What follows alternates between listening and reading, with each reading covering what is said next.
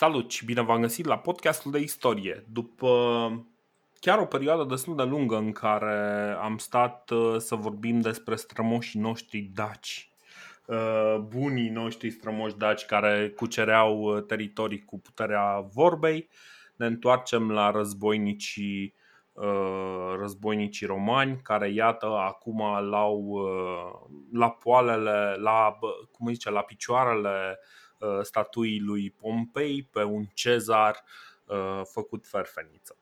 Ehm, da, e, e, e un moment uh, foarte dificil pentru, pentru Republica Romană, încă Republică, totuși.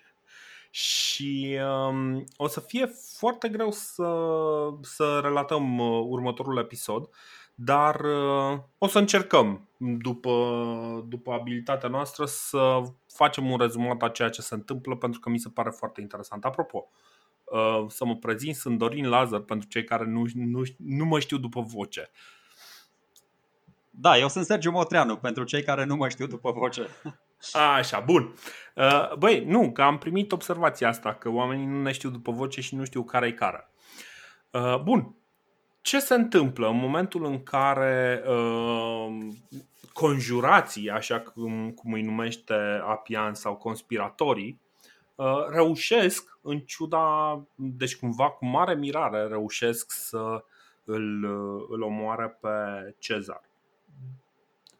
Cred că nici ei nu credeau că o să reușească să facă lucrul ăsta, pentru că, real, ei nu au absolut niciun plan pentru ce se întâmplă mai departe.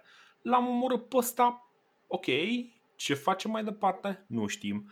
Um, oamenii sunt într-o mare confuzie. Uh, ei și-ar fi dorit cumva ca în momentul în care îl înjunghe pe, pe Cezar, toată lumea să fie super încântată, ura, ne-ai scăpat de tiran, uh, să fie uh, toată lumea bucuroasă și să se reîntoarcă la treburile normale ale Uh, Republicii. Să reînceapă să meargă Senatul așa cum mergea odată, să meargă tribunații, uh, tri, uh, tribunii așa cum mergea odată, să meargă poporul în continuare la vot cum mergea odată. Ei ziceau, gata băi, uite, odată cu eliminarea acestui individ, lucrurile se vor întoarce la normal. Deci aveau o idee despre cum să funcționeze. Ei se gândeau că va funcționa un principiu al mecanicii foarte simplu, inerția. Scăpăm de tiran, adică Până la urmă, nici nu trebuie să te gândești, ok, faptele lor, uh, motivele lor reprobabile cum au fost, adică împiedicarea concentrării puterii în mâinile unui singur om, că ei asta au încercat să evite. Uh-huh. Până la urmă, ok, uh, bă, personalitatea lui Cezar a fost una colosală. Era clar că dispariția lui uh, va, va lăsa un vid de putere, foarte dificil de umplut chiar dacă mai era un Cicero prin peisaj, dar mă rog, cu toată înțelepciunea lui, cu tot stoicismul, e clar că nu putea să înlocuiască pe Cezar.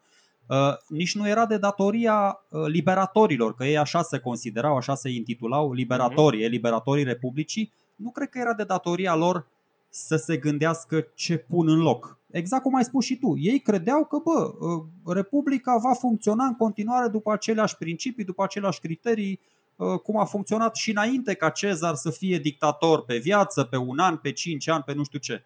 Doar că, exact, doar că acolo asta era problema. N-a fost ca la Revoluția noastră, da? A murit Ceaușescu, a venit Iliescu, i-a luat locul ca și când nimic nu s-ar fi întâmplat, pentru că Cezar, pana mea, Cezar era Cezar, adică nici dacă puneai 10 oameni, acum ți-am zis, îl văd și eu cu alții ochi. Ok, psihopat, scelerat, putem să discutăm, dar îți spun, din punct de vedere al forței executive, din punct de vedere al capacității de a face lucrurile să se întâmple, Bă, Cezar a fost unic în istoria asta, da. nu doar a Republicii Romane, a fost unic în toată istoria. Și atunci nu aveau cum, și Decimus, și Brutus, și Cassius Longinus puteau să vină toți, și tribunul Agvila puteau să se stea unul peste altul, că nu aveau de unde să, să producă atâta minte luminată. Plus că mai zice o chestie, Momsen, bă, păi Cezar știa cu 10 ani înainte ce o să se întâmple, adică Uh, campania din Galia a venit, își calcula toți pașii cu 5-6 mutări, câștiga partida de șah înainte să înceapă. Ăștia, cum ai zis și tu, au făcut o mișcare, l-au ucis pe ăsta, ok. Și acum,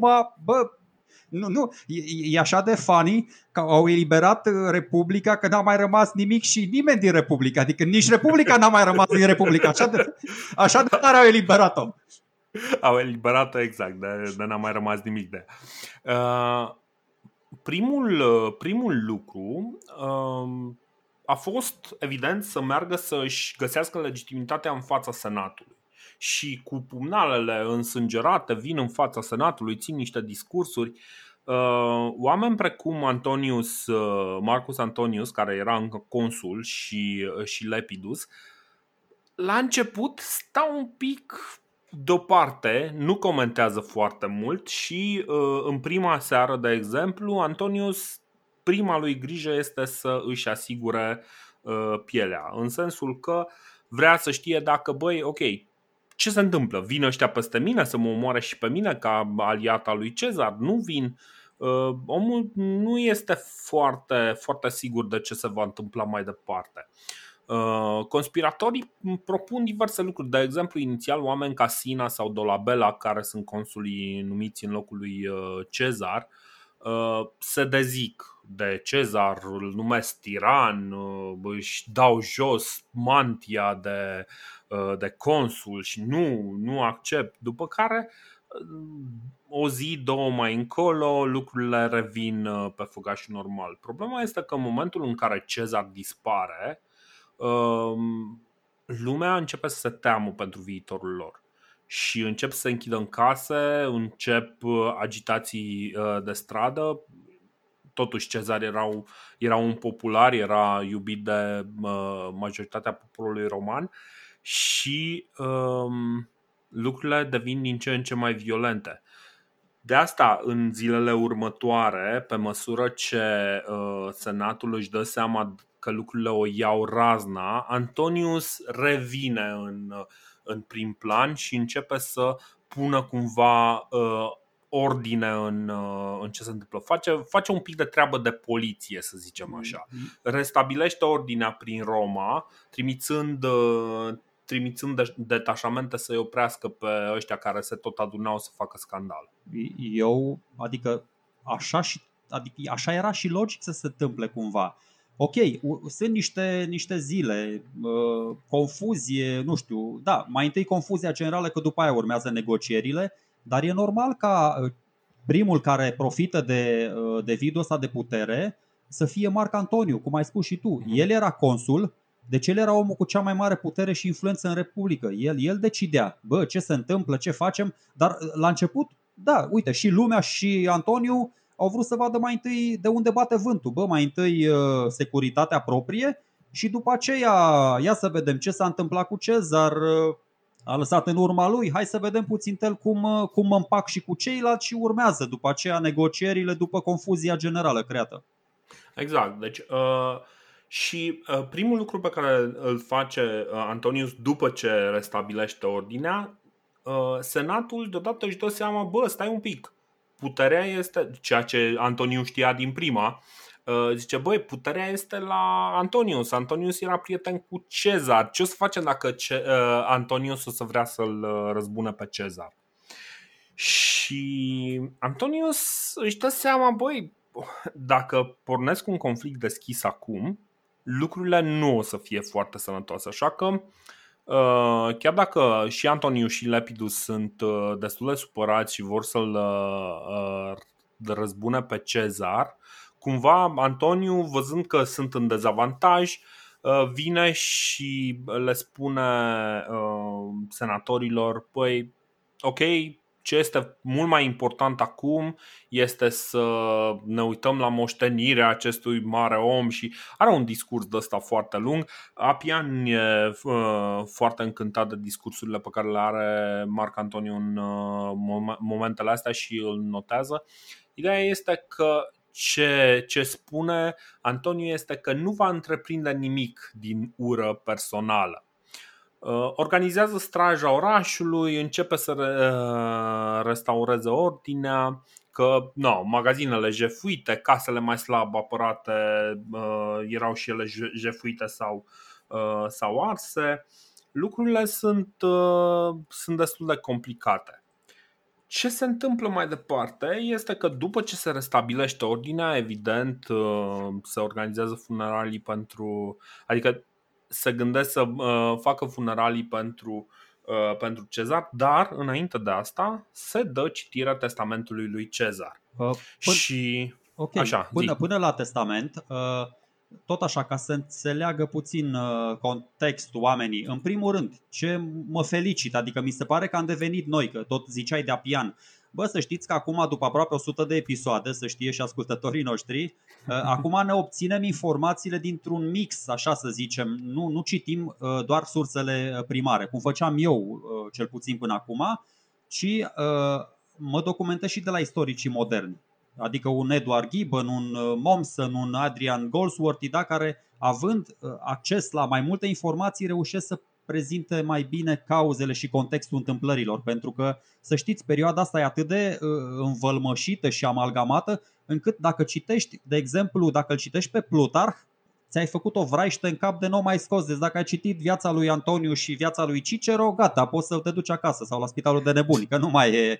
Ce, da, cele două merg aproape să bat cap în cap. Deci asta spun. Inițial au fost niște negocieri, că asta e foarte simplu. Uh, stăteai și te gândeai, bă, ok, uh, Antoniu putea să le spună celorlalți, bă, gata, abrogăm orice sau nu știu, toate, toate actele uh, semnate, toate actele confirmate de Cezar să le infirme Senatul. Dar după aia stăteai și te gândeai, bă, stai un pic, că ar fi trebuit să organizeze alegeri pentru 90% din magistraturi. Atunci, nu la final, pentru, pentru că pe toți a numit Cezar. Și aici ăștia au zis, bă, ok, hai să cădem un pic la mijloc. Vă absolv deocamdată de vină, adică nu vă acuz, nu vă incinerez, uh-huh. nu vă ucid, nu vă omor. Hai să vedem un pic. Deci că Brutus încă era în senat, uh, Caius încă era în senat, Decimus Brutus celălalt era numit uh, guvernator al Galiei Cisalpine pentru, chiar pentru anul la 44, dar era prin zonă uh-huh. și asta spun. Cei trei aveau deocamdată imunitate și oricum Marcus Antonius n-avea ce să le facă. Așa că a zis, bă, hai să, nu știu, hai să fim uh, echilibrați deocamdată, hai să acceptăm toți senatorii, toate actele lui Cezar, să nu, da, ok, tiran, tiran, dar uh, suntem de acord cu tiranul, și facem și pace între noi și vedem ce o să mai apară după aia. Uh, bine, acum că zici într-adevăr episodul ăsta are loc, uh, are loc înainte de citirea testamentului lui uh, Cezar și îmi place cum, cum justifică el. Deci, la un moment dat, Antonius este întrebat de dacă va fi pace după, după ceea ce se întâmplă. Uh, Antonius le explică oamenilor, băi, vedeți, toate funcțiile pe care le aveți voi le aveți din cauza lui Cezar. Cezar a hotărât că așa vor fi lucrurile, că voi sunteți parte din uh, senat sau că voi aveți funcțiile astea toți erau, aproape toți erau numiți sau validați de Cezar. Corect. Um, și uh, dacă Cezar e considerat tiran, atunci, în mod normal, primul lucru pe care o să trebuiască să-l facă este să invalideze toate actele lui Cezar. Și funcțiile lor ar fi fost invalide. Uh, chestia asta îi mai calmează pe senator, după care, în momentul în care insistă, totuși, băi, dar o să fie pace, o să fie pace, zice, despre acest lucru ne vom îngriji noi să se facă și odată făcut să rămână dar este foarte greu să asigurăm pacea când nici lui Cezar nu i-au folosit la nimic atâtea jurăminte și angajamente solemne. Cu chestia asta mi se pare că uh. Apian mai degrabă, dar Marc Antoniu, uh, zicând chestia asta în fața Senatului, pune punctul pe ei. E mm. ceva de genul, băi, până acum uh, noi ne bazam pe faptul că oamenii jurau că vor respecta anumite lucruri. Și oamenii care au jurat chestiile alea au făcut uh, treaba asta. Băi, să știi că Marcus Antonius, în cele ce urmează, o să povestești tu episodul, uh, dă dovadă de genialitate politică. Cred că este singurul da. moment, că el până acum a făcut vraiște și când era magister echitum l-a lăsat Cezar, a făcut vraiște prin politica romană și până acum nu recomandau decât calitățile militare. Era foarte bun mm-hmm. la cavalerie, dar deocamdată o să vedem Uh, are loc la 5 zile după moarte, deci în 15 martie moare uh, Cezar, în 20 martie are loc înmormântarea și aici, bă, e atât de meseria și își pregătește atât de bine uh, cuvintele și tot scenariu și regie și tot încât o să vedem. Mi-am schimbat un pic părerea despre capabilitățile astea de diplomatice ale lui Marc Antoniu.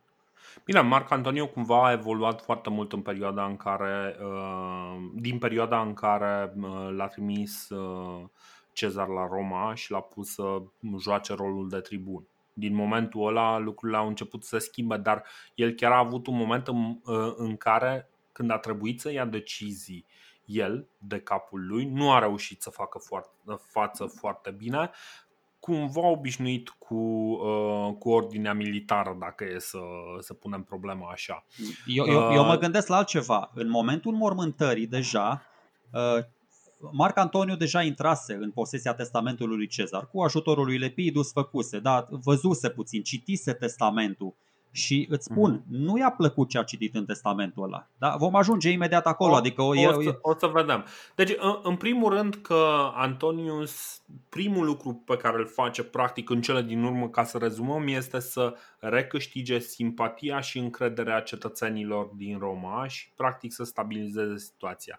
Și între timp, chiar dacă declarativ Antonius spune, băi, eu nu o să fac nimic contra voastră, uh, conspiratorii înțeleg că nu le va fi foarte bine dacă vor uh, rămâne prin zonă și uh, fug uh, din oraș pe ascuns. Cassius și Brutus merg înspre, înspre est. Decimus Brutus merge către, către vest în Galia, în Cisalpina merge, în Galia Cisalpina. Uh, și, și acolo cumva așteaptă să vadă ce hotărăște până la urmă Senatul în legătură păi, cu el. Decimus Brutus era deja guvernator, deci el era guvernator în Galia Cisalpină pentru anul 44. Ceilalți, mm-hmm. ceilalți uh, și Brutus, uh, Marcus Brutus și Cassius Longinus uh, erau numiți guvernator pentru anul 43. Deci încă nu erau, trebuiau să găsească un piculeț, un echilibru. Dar ce, apropo de înmormântare, cea mai, uh, nu știu, și de negocierile dintre Marcus Antoniu și Lepidu și tabăra uh, liberatorilor. Uh, cum să zic, cea mai, da, concesia determinantă pentru jocul politic ulterior mi se pare permisiunea asta pe care o obține Marcus Antonius de a vorbi, de a vorbi la funeraliile lui Cezar. Pentru mm-hmm. că o să vedem, aici aici deja se schimbă macazul. Dacă până la funeralii el și cu liberatorii sunt pe picior de pace, sau cel puțin așa este impresia reciprocă, după funeralii se schimbă macazul radical. Um, explică mai departe care e chestia. O, ok. Uh, bă, să știi că m-am uitat astăzi la niște uh, e o chestie foarte faină. Deci în mormântarea asta chiar pare desprinsă dintr-o piesă de Shakespeare. Ăla chiar are piese cu Cezar și, și sau nu, da, Antoniu Cicleopatra, Iulius Cezar da. sau astea. Uh, l-am văzut și pe Marlon Brando, m-am uitat acum, dar revenind la, la Republica Romană. Uh, este adus, cadravul lui Cezar, e adus în forum, el era îmbrăcat în toga aia purpurie frumoasă pe care numai regii aveau voie să o poarte, dar foarte, uh-huh. foarte impunător, foarte, na, cu multă morgă, de data asta cu morgă și la, și la figura și la propriu. Mulțimea, mulțimea se adună. Uh, Cezar era într-adevăr iubit Adică vin oameni din, uh, din da. afara Romei, mulți veterani de ai lui, da? Ăia și urmează generalul în toată lumea, da? și, și l-au urmat 10-15 ani, normal că voiau să, să-l urmeze și pe ultimul drum. Și tot felul de gură cască de pe acolo, mai ales aparat, numai aparatul de stat dacă venea, adică sute de magistrați, 900 de senatori și tot era, era tixit tot forumul ăla în 20 martie, uh-huh. da? atunci a fost programat evenimentul. Bă, și uh, Suetonius, de data asta mi se pare că prezintă un pic mai sau mă rog, nu așa de exaltat, uh, spune că a fost o regie foarte bine pusă la punct. Uh, ăsta a numit și fii atent ce a făcut, deci nici măcar nu a spus el. A pus niște barzi din ăștia care au recitat jurământul dat de senatori prin care aceștia se obligau să-i apere viața lui Cezar. Deci să-i o apere, nu să-i o curme. Uh-huh. Super șmecherie din partea lui. Uh, da, și Apian e mai scurt și mai la obiect, ne spune Antonius l-a ridicat în slăv pe Cezar și pe onorabilii senatori i-a condamnat. Uh, îmi place mai mult de Apian, o să, o să mai citesc pe Apian la chestia asta pentru că e foarte, e foarte lapidar așa, dar uh, na, scurt și la obiect. Și, da, e, e cumva foarte, foarte direct acolo. Și aici face o chestie, v-am spus, politica asta romană e plină de, de patetism, dar într-un sens din ăsta eroic. Marcus Antonius ia toga aia însângerată și le arată publicului, da, se urcă el pe uh, rost acolo sus să vadă cât de ciuruită e de, de pumnalele senatorilor. Bă, m-a, m-a, m-a mișcat un piculeț, serios, adică ea juraseră să, să-l protejeze, deocamdată se ascundeau prin case sau nu știu, plecaseră, cum ai zis și tu, uh, după care a folosit un fel de o chestie, o mască de ceară, nu știu, o efigie, o chestie din aia care se pune, știi, uh, peste ca să-l acopere, un fel da. de îmbălsămare ca să nu vadă lumea chiar cum arată mortul. Și... Masca mortoară exact. e, e o chestie bine cunoscută. Așa, o mască mortoară și uh, tot așa, aia era împusă de toate hangerele, adică să vadă lumea cât de ciuruit a fost ăsta de, de pumnalele senatorilor și uh-huh. după aia n-a mai trebuit să zică absolut nimic. Toată audiența da. s-a declanșat, a, a izbucnit așa o răzmeriță. Deci, bă, sunt niște chestii exact, exact ca pe vremea lui Claudius. Deci a fost incinerarea făcută uh, la, la repezeal așa ad hoc, rugul funerar pe care a ars Cezar a fost alcătuit din tot felul de lemne, bănci rupte din clădirile apropiate, ăștia care cântau, că erau tocmiți niște menestrei pe acolo, care cântau, uh-huh. și-au aruncat instrumentele pe foc, au venit veteranii și-au aruncat uh, săbile, armele în foc, femeile, copiii acolo și-au aruncat bijuteriile în foc, deci a fost o, o nebunie. Deci brusc, da. doar din două, trei cuvinte, mulțimea dorea, bă, moarte dușmanilor lui Cezar. Da, da, da, deci mhm. asta spun foarte, nu știu ce să zic, adică remarc acum pentru că nu știu, Marc Antonius uh, citise, uh, citise între timp, uh, așa, citise între timp, care are și o logică, nu s-au exaltat ăia din senin, citise mm-hmm. testamentul și în testamentul ăla Cezar lăsase fiecărui cetățean din Roma câte 300 de sesterți. Da, hai să discutăm un pic despre. Deci, Ceea ce serios, clar că, la, la, da. adică l-ar fi făcut pe orice plebeu să se revolte. Bă, vreau moartea acela, vreau bani, adică nu știu, să moară ceilalți, ceva de genul ăsta. Adică, na, nu e vorba că a fost cine știe ce senator, dar a, a umblat la latura sensibilă, le-a atins coarda sensibilă și a profitat de sentimentul ăsta de ură, de revoltă, care să fim serioși, e latent în oricare dintre noi și i-a stimulat un pic și ea imediat s-au au erupt.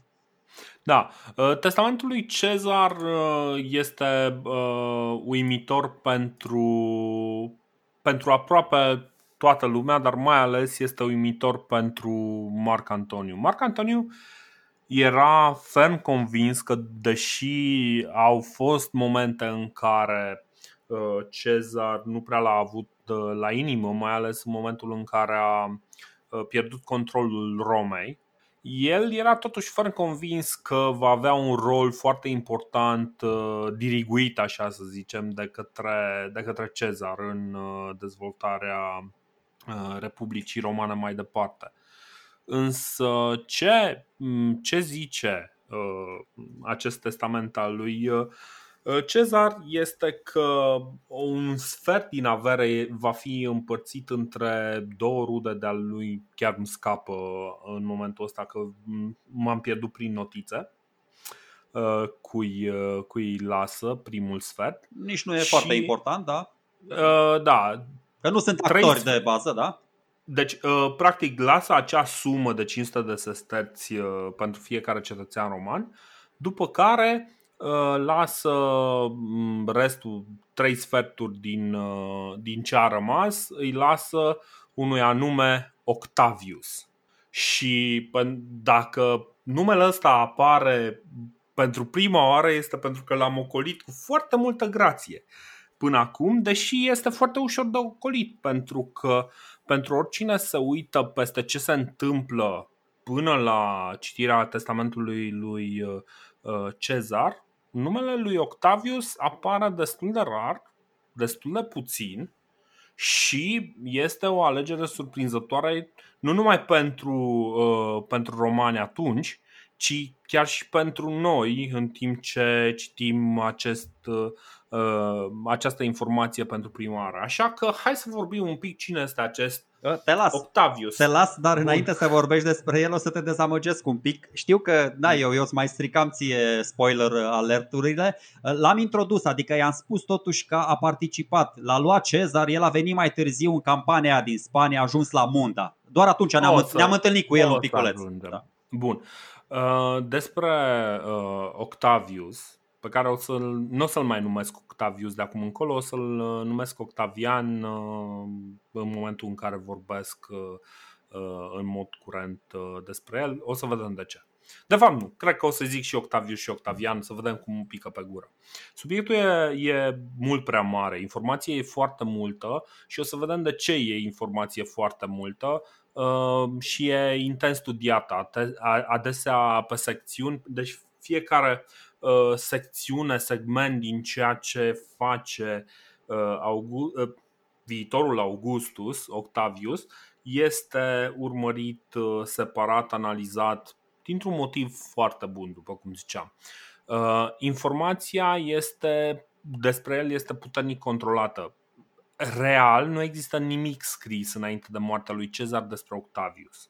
Deci nimeni nu a considerat că este o persoană suficient de importantă cât să scrie despre ea. Nici măcar în scrisorile lui Cicero, de exemplu, nu, nu găsești foarte multe păi, informații despre Octavius înainte de moartea lui păi, Cezar. Da, man, dar avea 18 anișori atunci, ce naiba. A, avea 18 anișori, dar hai să vedem. Deci este născut în 23 septembrie în uh, anul 63 înainte de Hristos.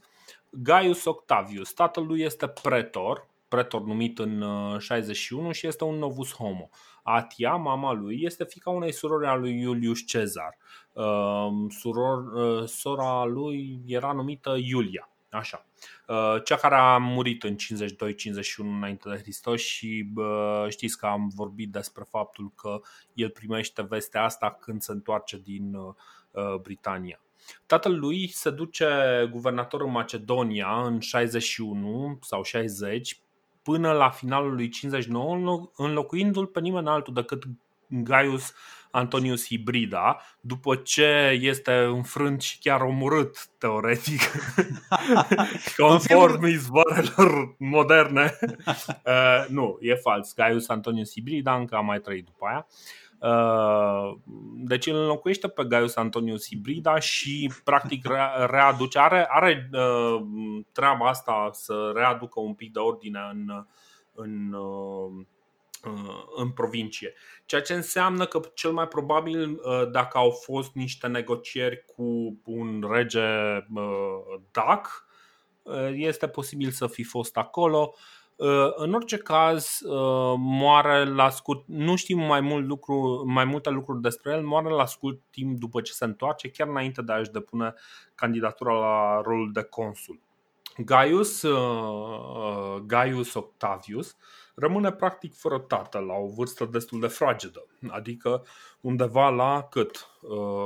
4 uh, ani, 5 ani, este crescut de mama lui, de Atia și cumva în momentul în care se vorbește despre educația copiilor, foarte mulți uh, oameni se uită la uh, informațiile pe care le avem despre felul în care Atia a condus educația lui Octavius. E neclar cât de bun e ca orator. Suetoniu zice că Augustus nu știa nici să scrie, nici să citească greacă fluent, dar Pliniu cel bătrân îl contrazice.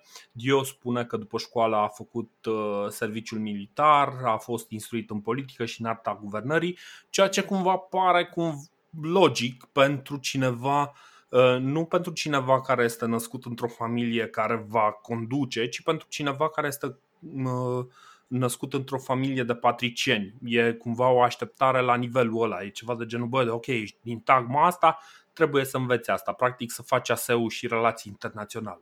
Că asta a făcut el. E o stare. Uh, deci, cumva trebuie să înțelegem mm, și contextul în care omul ăsta crește. Uh, el practic uh, se naște în mijlocul unei, unei efervescențe continue, continue în uh, societate. El se naște în 63, noi deja din 133 tot povestim aproape an de an ai diverse evenimente din ce în ce mai surprinzătoare. Sunt 70 de ani de când Republica Romană nu a mai fost uh, o republică foarte întreagă la cap este o republică cu probleme. El practic apare în uh, contextul ăsta, în orice caz. Dacă am fi, dacă am fi în Republica asta. Romană și am fi niște moaște despre Octavian Augustus, am, am spune că s-a născut în anul lui Cicero și a lui Hibrida, că așa erau atunci, erau uh, anii, anii consulari, erau, erau anii... Corect, corect, corect. Uh, bun, primește toga virilis pe 18 octombrie când împlinește 15 ani. Asta vine în 61 minus 15, vine 46? 6. Da, da. 46. Uh, imediat după aceea a fost numit Pontifex în uh, locul lui Lucius Domitius Ahenobarbus. Uh, știm de ce, pentru că um, Ahenobarbus a lăsat locul vacant după ce s-a bătut de prea multe ori cu Cezar. Uh, probabil a lucrat în perioada finală foarte aproape de Cezar. E numit de Cezar prefectul Surbii, iarăși un nume al uh, o, o funcție de asta mai mult sau mai puțin onorifică. Este uh, titlul de prefect al orașului, dar nu este în acel moment un titlu oficial, e un titlu onorific în care uh, practic este un, numit un băiat care ajută la treburile administrative, un fel de băiat de trupă. Încă nu, e, nu este... încă nu face parte din cursul sonorului, adică nu e deal sau, nu, sau pretor, nu are treabă nu, cu chestia nu, asta. Da. Nu, nici gând, nici gând. Uh, dar treaba asta îi oferă oportunitatea de a învăța probleme administrative locale. După care, uh, în momentul în care merge în Africa, uh, propune ca Octavius să vină cu el în Africa. Problema mare a lui Octavius este că este un copil foarte pulnăvicios și am zice, ha, ha, ha, e, ia uite-l că și ăsta evita armata așa cum evitam noi armata acum 20 de ani. Nu e chiar așa, o să vedem un pic mai încolo. Uh, Octavius aparent este aproape mereu bolnav și asta nu, nu prea are legătură neapărat cu campaniile militare în care ar trebui să se implice. Uh, Uh, și nu poate să participe, dar nu poate să participe cumva contra dorinței lui, pentru că până la urmă era locul, uh, un stagiu militar era un locul unde putea să se, să se afirme, știi? Deci e clar că și-ar fi dorit să fie acolo. Uh, Atia se opune, mama lui, și el încă e prea mic, chiar dacă are toga virilis, nu e suficient. Mama lui încă are un cuvânt foarte serios de spus, mai ales că el este și bolnav. Uh, chestia este că în momentul în care se face mai bine, când se întoarce din Africa, Octavius uh, îl urmează pe Cezar îndeaproape peste tot pe unde merge. Practic este băiatul care îi uh, care servieta. Știi? Uh, uneori e portretizat, deci uh, asta, asta e, o să mai vedeți uh, cumva prin uh, diverse filme, pentru că e, e un personaj foarte important. O să-l vedeți uh, cumva ca este un shortcut uh, personajul ăsta în filme. De exemplu, în filme vor să explice că, băi, romanii uh, făceau sex cu copiii, cu băieții și uh, uh, că Cezar practic era un astfel de individ foarte supărat și Octavius era un tip foarte tânăr și foarte des va fi portretizat ca uh, Uh, ca amantul lui Cezar. Și în momentul ăsta uh, Cezar practic să fie portretizat ca un personaj negativ sau uh, dacă, dacă totuși vrei să pui un spin pozitiv așa, îl pui ca ok, ăsta e un învățăcel pe lângă, pe lângă Cezar. E foarte complicat cum îl portretizezi aici. E clar că există suspiciunea asta că Cezar ar fi fost cumva implicat din punct de vedere sexual cu uh, Uh, cu practic strănepotul lui, ceva de genul ăsta, nepot, nici nu știu. Nepot, nepot, nepot sau da. strănepot. Nepot, nepot. Ok. Uh, ce este clar însă, deci dincolo de bârfele astea, pentru că eu am venit, am pus upfront bârfele astea pentru că uh, cred că dacă țin bine minte în, uh, în serialul Rome de la HBO e portretizat în felul ăsta și treaba aia m-a deranjat pentru că uh, Uh, m-a deranjat pentru că a fost folosită ca, ca un artificiu, ca un artificiu uh, jenant pentru a pune uh, în lumină anumite caracteristici ale personajelor și mm. treaba asta nu mi-a displăcut destul Stai man, că băi, totuși e destul de deschisă la minte societatea și acum putem să înțelegem anumite preferințe, nu trebuie să ne să fim așa de ofuscați. Poate n-au vrut, poate au vrut pur și simplu să prezinte, să știi că Roma, m-am uitat și eu la niște episoade, bă, prezintă foarte bine și personajele și contextul și nu e un film, e un film care respectă adevărul istoric mult mai bine decât o face filmul Burebista. Ce, da, uh, ce, ce, ce zic eu aici este că uh, totuși fiind vorba de familie, este mai degrabă uh, faptul că om, Octavius este mai tot timpul pe lângă Cezar, îl ajută, e, îl sprijină întotdeauna, Uh, este mai degrabă bazată pe faptul că uh, Cezar practic îl crește în casa lui pe Octavius și practic este un copil de-al lui, mai mult sau mai puțin. Știi? Deci cumva Adică, ok, înțeleg de ce au făcut treaba asta, dar mie mi se pare o simplificare și e foarte greu să găsești un motiv, adică să găsești suspiciunea asta explicată de cineva contemporan sau chiar undeva la 100-200 de ani după să vorbească despre ah, chestia A, Apropo de, de copiii lui și de personaje care pleacă acum din, din Roma pe lângă Casius și cei doi Brutuși, Uh, Cleopatra. Cleopatra și cu fiul lui ah. Cezar, Cezarion, pleacă acum spre Egipt pentru că, da, romanii știți, nu sunt chiar cei mai primitori, adică nu e cel mai da, primitor da. popor cu, cu străinii. Dar apropo de fiii lui Cezar, indiferent că se numea Cezarion, Brutus sau alte legende, băi, Cezar nu și-a recunoscut niciun copil nelegitim. Și de aceea, da. și de aceea o să vedem, când îl numește pe ăsta fiul său adoptiv, se schimbă toată, toată paradigma. Uh, e șocat. Deci ăsta citind uh, testamentul lui Cezar, uh, uh, Marcus Antonius e șocat. Se uită, bă, ce cu cine e ăsta?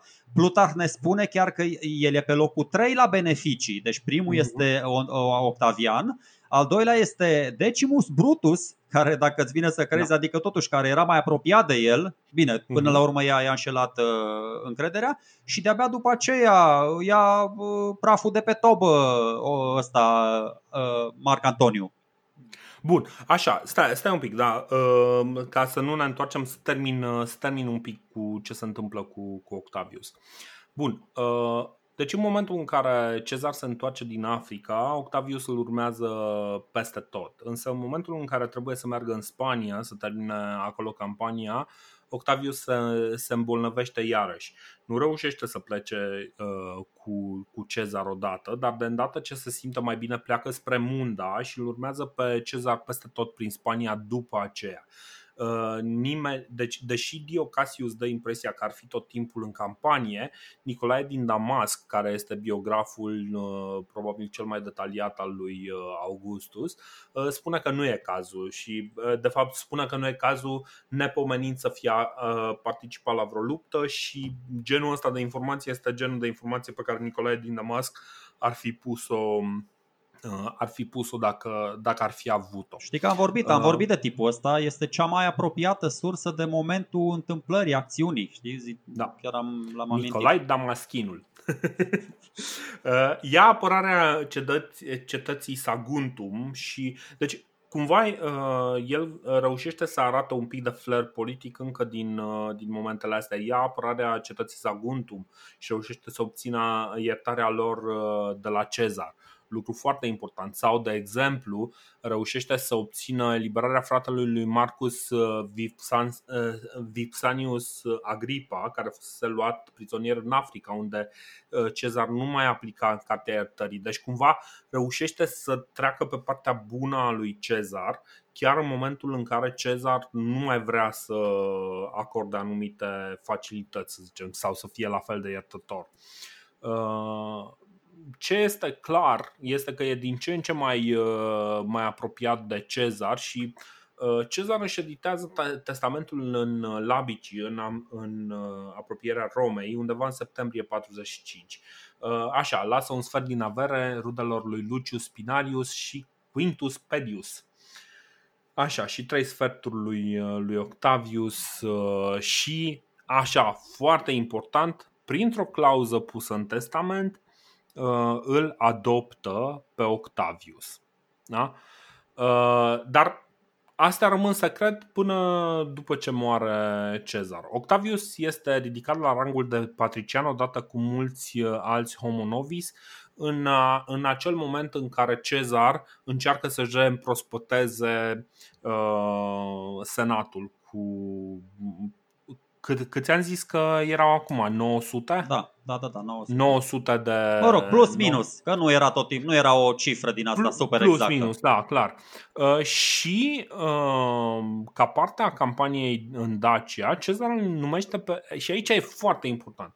Cezar îl numește pe Octavius Magister Equitum, în locul lui uh, Lepidus. Apian zice că această funcție era de fapt un titlu doar cu numele pe care Cezar uh, o tot circula printre prieteni să le dea impresia că e un rol de mică importanță, ceva de genul, bă, săptămâna asta tu ești magister equitum, săptămâna asta tu ești. În orice caz, Păi, uh, deci, apropo de magistratura asta, ține minte, da? Înainte era o magistratură extraordinară.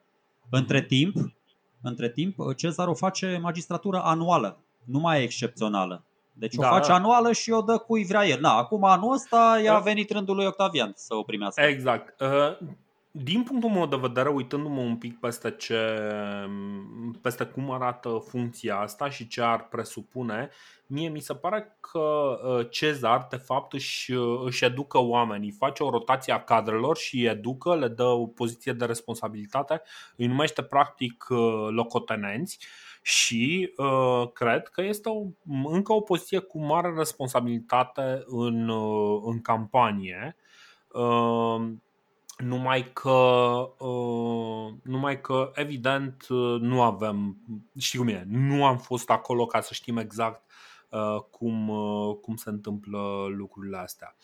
Bă, eu, eu, eu aș în momentul, Așa, uh, scuze. Uh, să, să închei cu treaba asta. În momentul în care uh, uh, Cezar este omorât uh, în fața statuii lui Pompei, Octavius este staționat în Apolonia, în Iliria, și primește vestea că Cezar a fost asasinat printr-un sclav. Așa, ok. Nu, zic, inițial, apropo de Cezar și de flerul lui la, la oameni, aș fi fost tentat până, nu știu, acum o vreme să spun, bă, fii atent ce uh, instinct din ăsta avea pentru că și-a numit oamenii uh, cei mai meseriași în poziții cheie, dar uh, pe de o parte Cezar a avut niște oameni extraordinari lângă el, câtă vreme au fost lângă el și după da. aceea, datorită sau din cauza lui și cumva na, autarhiei uh, de care dădea dovadă, mulți oameni s-au îndepărtat de el. Adică l-avem mhm. pe Labinus, îl avem pe Cicero care a fost uh, ba într-o tabără, ba în alta, pe, pe Brutus, pe Cassius, foarte mulți, chiar pe fratele lui Cicero, pe Quintus. Deci de aia spun, uh, Antoniu, multă vreme a fost mâna lui dreaptă, după aceea l-a uh, exclus așa din, uh, din magistratură, uh, era locțiitorul lui de, de dictator cât timp el a fost plecat prin Alexandria și prin Veni Vidivici și l-a dat așa necolo, ne, Uh, l-a dat afară pur și simplu fără să-l vadă uh-huh. din, uh, din post, că ăsta deja a făcuse prostii la... Deci, dar o să vedem, aici voiam să ajung. Băi, uh, a avut foarte, foarte mare încredere în acest, în acest copil până la urmă, da. în acest adolescent care e nepotul lui așa mai îndepărtat, îl adoptă, este singurul copil pe care e singurul pe care îl adoptă. Până acum putea uh-huh. să își adopte alți, că avea zeci, sute de copii poate nelegitimi Uh, na, pe Cezarion, care teoretic era mai apropiat, că de aia i-a și spus Cleopatrei să se mute uh, la Roma, aproape de, de el, dar cu toate astea a însemnat ceva, nu știu, i-a plăcut lui, a văzut ceva special în el și o să vedem că există, chiar există ceva special la acest Octavian. Urmând, urmând perspectiva lui Augustus, mi se pare uh, foarte important ce face, dar mai ales ce nu face în momentul în care află ce se întâmplă cu Uh, cu Cezar. În primul rând, este de lăudat că nu ia după el legiunile macedonene, care sunt șase la număr uh, și sunt staționate în, uh, în Apolonia.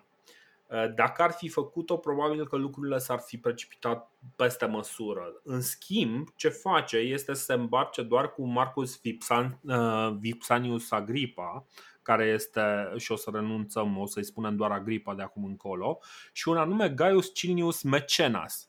Dacă uh, vă sună cumva cunoscut, uh, amintiți-vă cuvântul mecenat. De la băiatul ăsta vine. Uh, uh, el va fi mai târziu un fel de ministru al culturii. O să vorbim despre chestia asta când, uh, când va fi cazul. Ce face? Merge într-o suită foarte, foarte restrânsă, evită uh, portul uh, Brundisium, neștiind dacă acolo o să găsească trupe prietene sau ceva inamici. Merge pe jos până într-un oraș uh, apropiat, după care află că nu este în pericol și abia apoi merge la Brundisium și primește vestea testamentului lui Cezar. El încă nici nu știa că e pomenit în testamentul lui Cezar.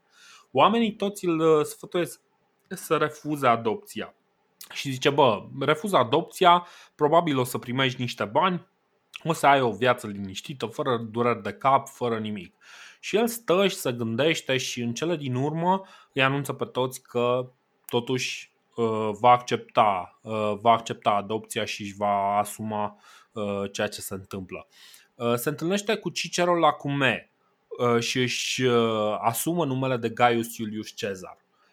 În momentul în care el acceptă adopția, adopția respectivă nu este oficială. Asta e foarte important de, de zis. Adopția respectivă trebuie să treacă uh, și pentru că este o chestiune foarte importantă, trebuie să treacă printr-un proces legislativ foarte îndelungat. Uh, nu o să insistăm pe chestia asta. Ce este clar este că la un moment dat această adopție este, uh, este admisă. Numai că din momentul în care îl primește, primește oamenii din Roma la Cume, își asumă numele de, foarte important, Gaius Iulius Cezar. În momentul în care citim istoria care se scrie mai departe, el va fi numit ca Gaius Iulius Cezar. În cel mai bun caz o să-l găsim pomenit ca Cezar mai tânăr, Cezar cel tânăr sau ceva de genul ăsta. Cicero nu îi folosește numele, Octavian nu se supără și, hopa, i-am spus Octavian. Istoricii moderni au decis ca pe Octavius, în momentul în care își schimbă numele, să-l boteze Octavian. Pentru că o să vedem, Gaius Iulius Cezar se vor numi toți împărații romani de acum până mulți ani de acum încolo. O să vedem chestia asta. Așa că noi avem alte nume uh, cu care ei nu sunt neapărat regăsiți în, uh, în istorie. Asta este foarte important. Uh, s-a folosit numele de Octavian pentru a-l uh, denomina pe Octavius după ce acceptă această, uh, această numire.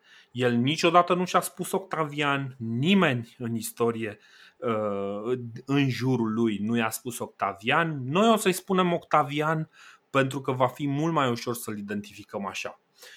Bun. Huh. Corect. Așa. Corect. Aici am terminat cu, uh, cu problema lui, uh, lui Octavian. Mm, da, văd așa, așa mai. Uh, na, uh, e foarte frumos că ai făcut introducerea asta să vedem cum a ajuns copiluțul, copilașul nostru la 18 ani.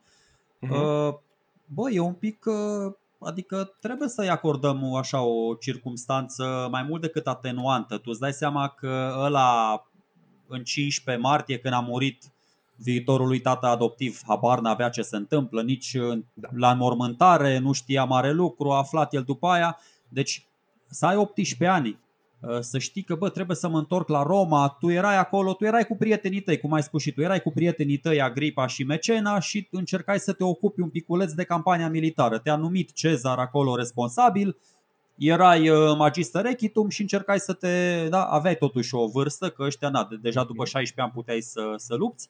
Și, cum să zic, mă uit un piculeț, da, uh, mulți au spus, bă, ok, ia banii și vezi de treabă, nu accepta chestia asta, dar uh, vezi tu, un amănunt foarte important aici, pe care e bine să, să-l rețineți. Octavian nu moștenea doar averea lui Cezar, adică terenuri, vile, bani, îi moștenea și clienții.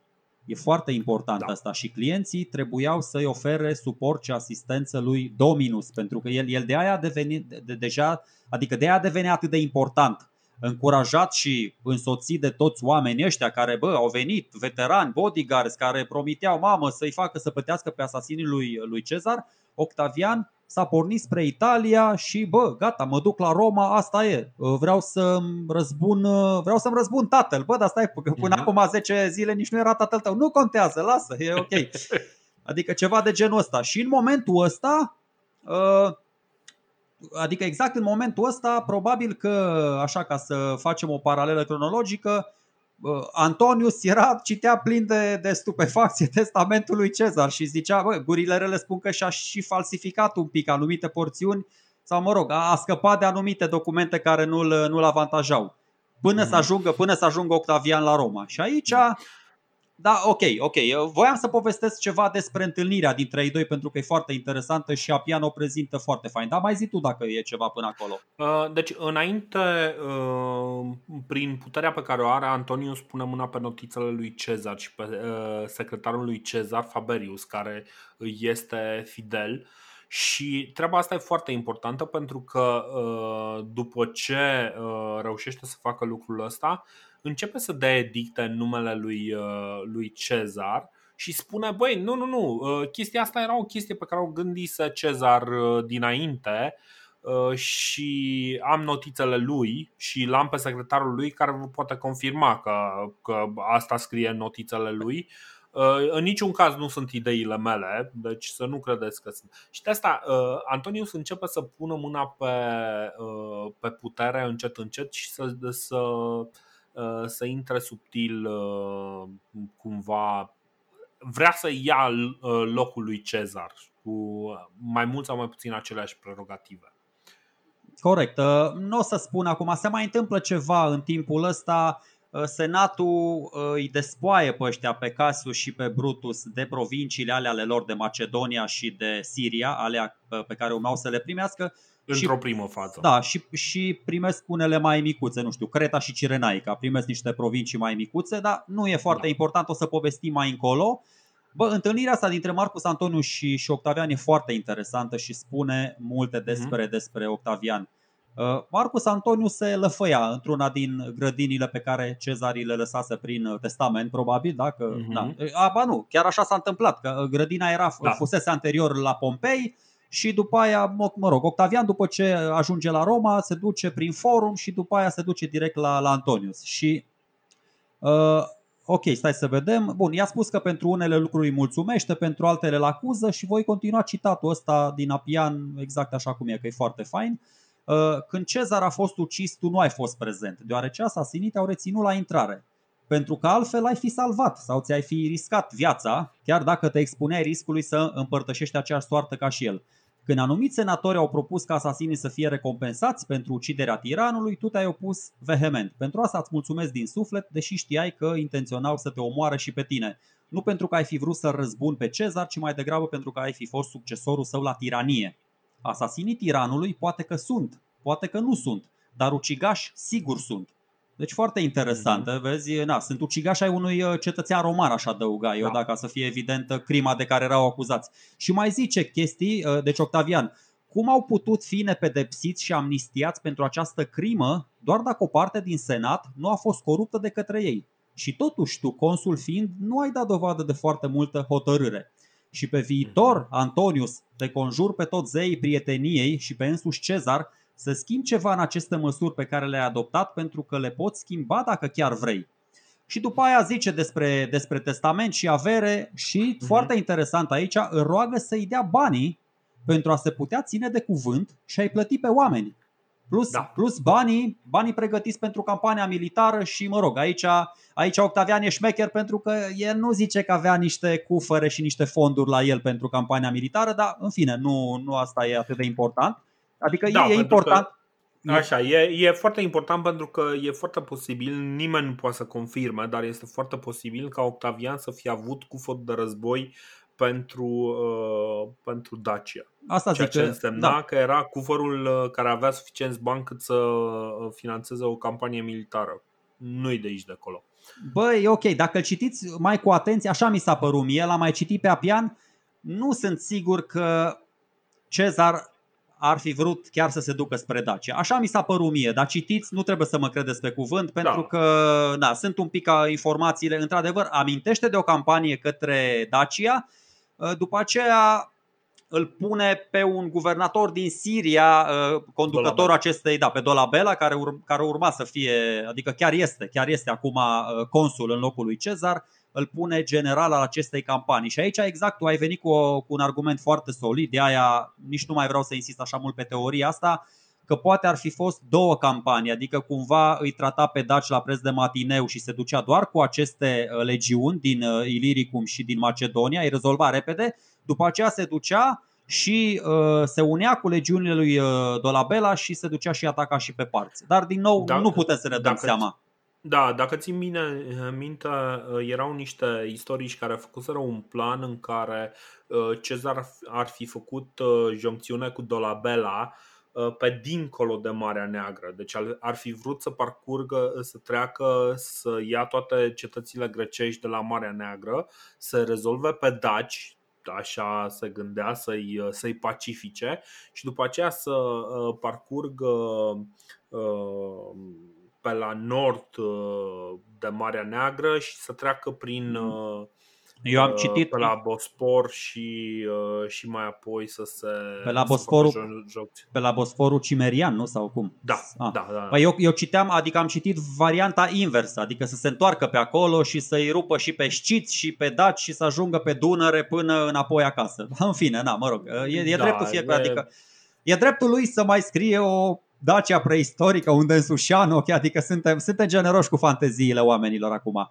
Uh, exact, deci nu, uh, nu avem de unde să știm. Efectiv nu avem informația respectivă și uh, tot ce avem sunt speculații. Deci acum, din nou, continuăm dialogul, că e foarte simpatic. Deci Antonius inițial e un pic șocat așa, adică e impresionat de tupeu adolescentului și Mm-hmm. Îi mhm. zice ceva de genul, bă gâgă, tu, tu nu ai fost aici să trebuiască să te descurci prin atâția conspiratori?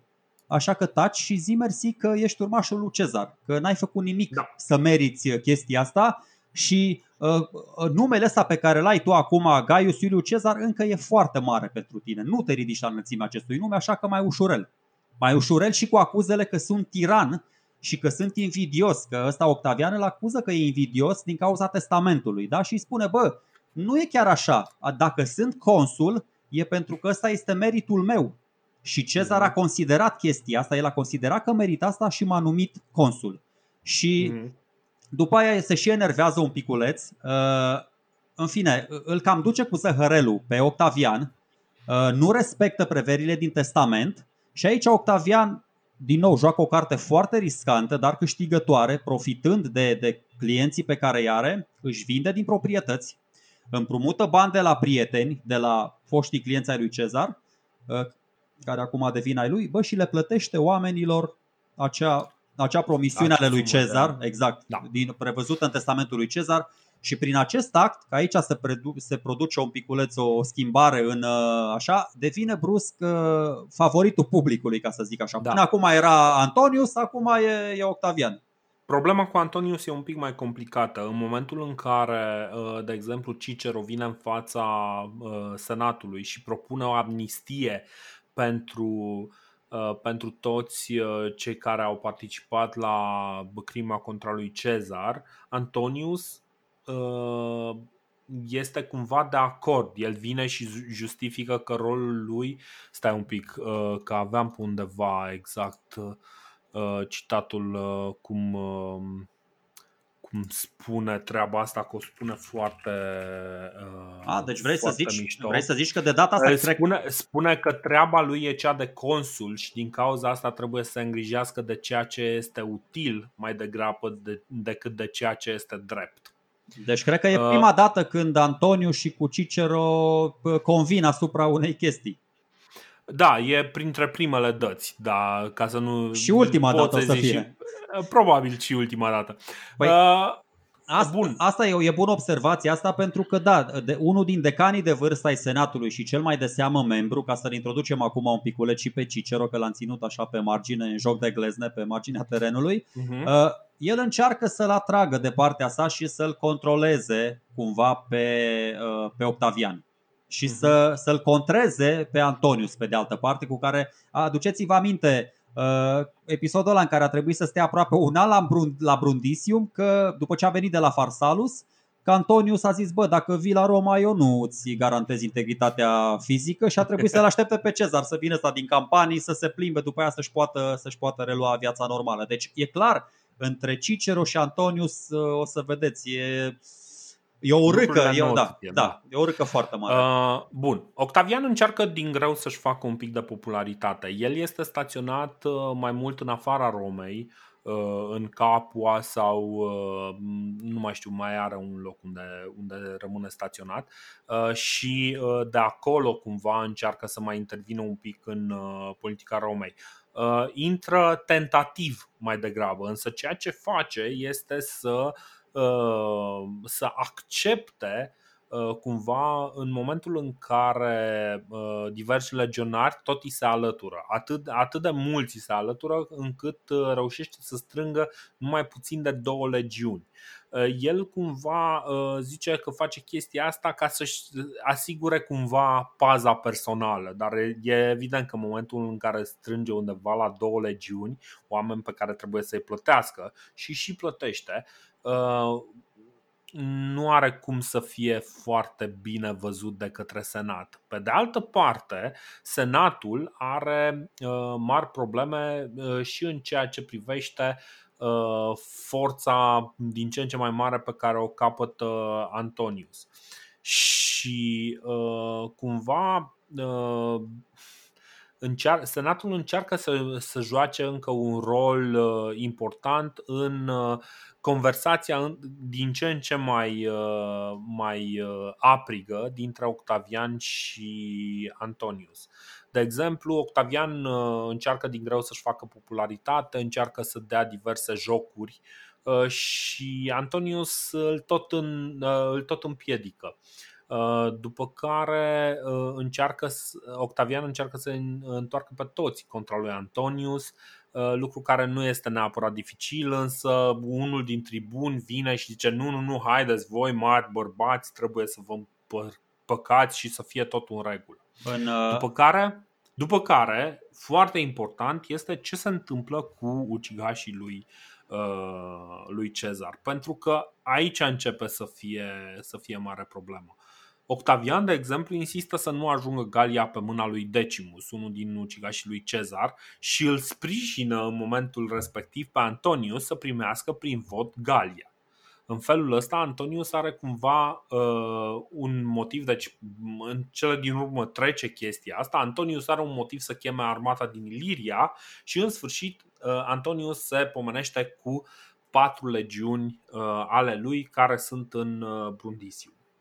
Așa, vrei să zici ceva. Da, voiam să spun că uh, atacurile astea uh, dintre Octavian și Antonius, mă rog, și prietenie și dușmănie în funcție de interesul fiecăruia, interesul de moment, uh, este cumva combustionat și uh, intervine în această ecuație cu două necunoscute și a treia necunoscută care se numește uh, Cicero.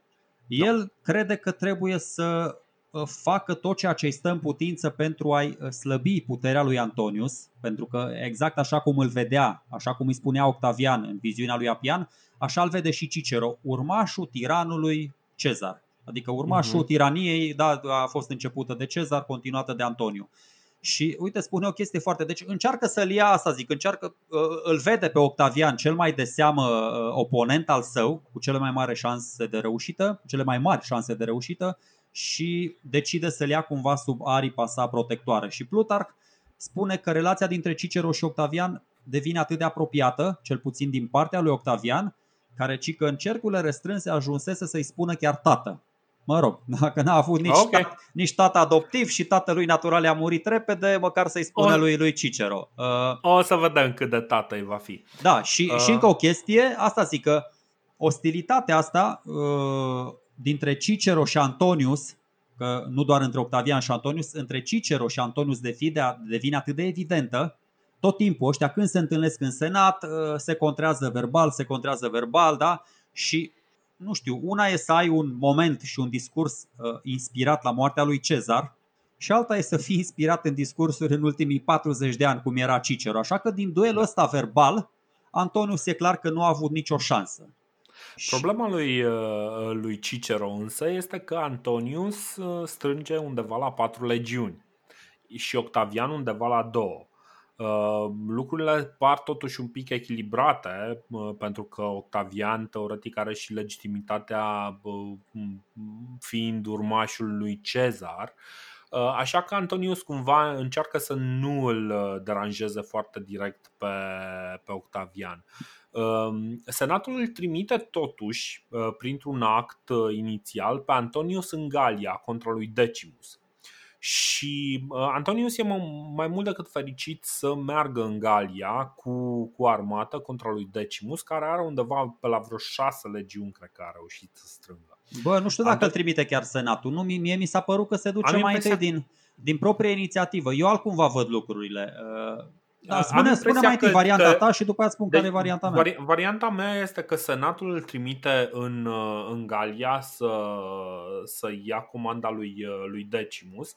Antonius îl prinde în câmp pe, pe Decimus, dar preferă să nu se lupte cu, cu el și cumva Decimus uh, se întoarce cu armata către, către Roma în Galia Cisalpina merge din cetate în cetate, uh, luând-o practic în, uh, în fața lui Antonius și uh, la Mutina ia prin surprindere garnizoana și se baricadează.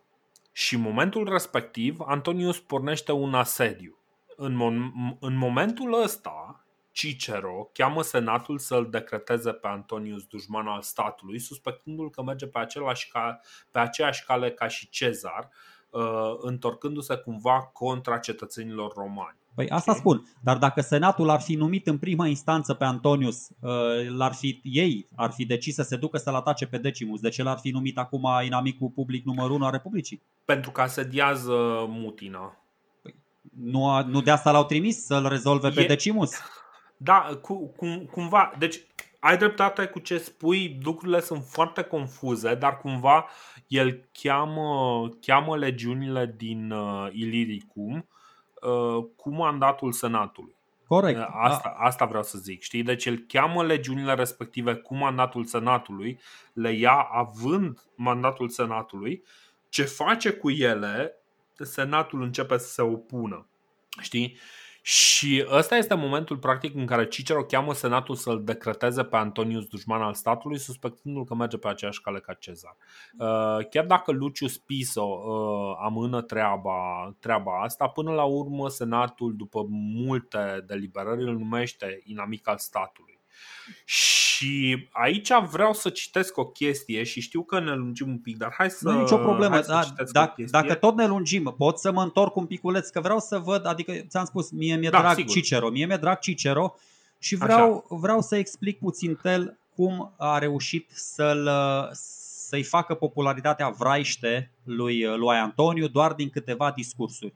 Cicero mhm. este cunoscut pentru catilinarele lui, sunt patru catilinare pe care le-a spus da, pe vremea conspirației, acum uh-huh. 20 de ani, și mai are aceste filipice, bă, care mie mi se par mai tari decât uh, catilinarele, sunt 14 discursuri și asta spun, e foarte, sunt inspirate din discursul marelui orator Demostene, noi am discutat și de el, care îl înfiera acum 300 de ani uh, da, pe, uh, pe Filip al II-lea al Macedoniei, că ce conduită da. imoral avea ăla, că vine ăla cu caracterul lui viclean și violent să ne atace nouă democrație ateniană și așa mai departe.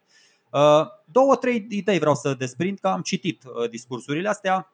Îi spune așa, deci după ce spune foarte poetic, în prima filipică spune așa Cicero, nu mă dau în lături de la primejdea de a vorbi și sugerează exact același pericol în care de data asta ar fi cică Republica Romană, dar pericolul vine din interior acum, nu din exterior. Da? În cazul mhm. Atenei era, venea Filip din Macedonia. În cazul Romei, uh, Antoniu este în interior, adică este chiar consulul Republicii și atunci, mă rog, uh, uh-huh. mai, mai dau un citat. Uh, de un singur lucru mă tem mai tare, ca nu cumva, necunoscând adevăratul parcurs al gloriei, să crezi că e un titlu de glorie să ai tu mai multă putere decât toți și să preferi a fi temut decât iubit de concetățenii tăi. Iar dacă așa crezi, îi se adresează lui Antonius, înseamnă că nu cunoști deloc calea spre glorie. Un titlu de glorie e să fii un cetățean iubit, să țervești patria, uite bă, era și Cicero patriot, să fii lăudat, aici mulți reproșează că e un pic să autopoleală, onor, să fii lăudat, onorat, îndrăgit, dar a fi temut și urât e ceva revoltător, dezagreabil, nesigur și pieritor. Și concluzia este uh, aia că accederea la putere a lui, uh, a lui Antonius ar constitui cumva uh, contextul favorabil pentru asta zic, pentru imoralitatea domniei, domniei bunului plac, uh, a compromisului fără scrupule, amenințarea, șantajul să se instaureze confortabil la Roma.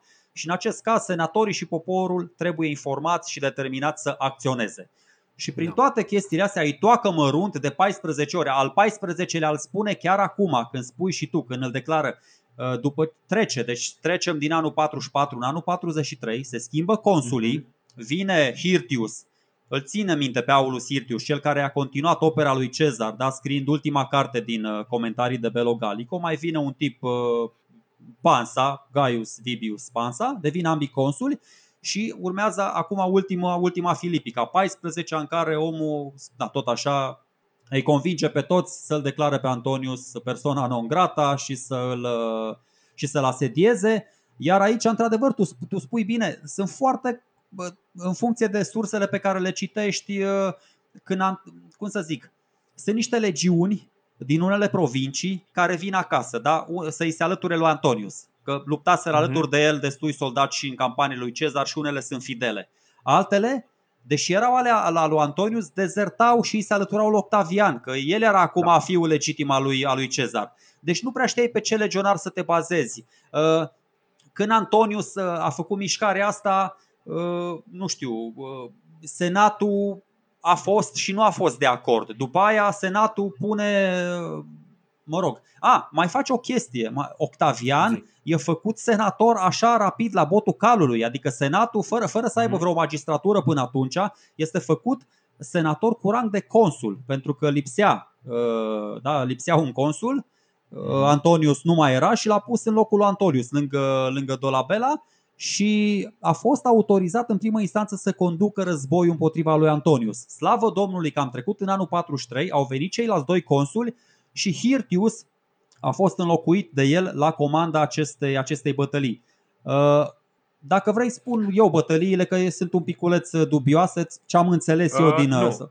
Uh, înainte să zicem de bătălii, uh, o să vreau să citesc răspunsul lui Antonius pentru că uh, e foarte important să vedem că sunt două puncte de vedere aici și să înțelegem un pic mai bine care este răspunsul lui Antonius, pentru că, într-adevăr, punctul de vedere al lui uh, Cicero este destul de solid. El uh, se referă la niște valori care, uh, care nu mai sunt reprezentate în comportamentul lui Antonius, însă în cazul ăsta, mie îmi place foarte mult răspunsul lui Antonius și o să citesc un paragraf din din Apian, zice așa Mandatarii trimiși la Antonius, rușinându-se de felul neobișnuit în care erau întocmite poruncile senatului, le predară fără nicio vorbă, iar Antonius, înfuriat peste măsură pe senat și pe Cicero, izbucni în invective. Mă miră, spunea el, că senatorii socotesc pe Cezar, care și-a câștigat atâtea merite pentru statul roman, un tiran care vrea să ajungă rege, iar pe Cicero nu-l socotesc astfel.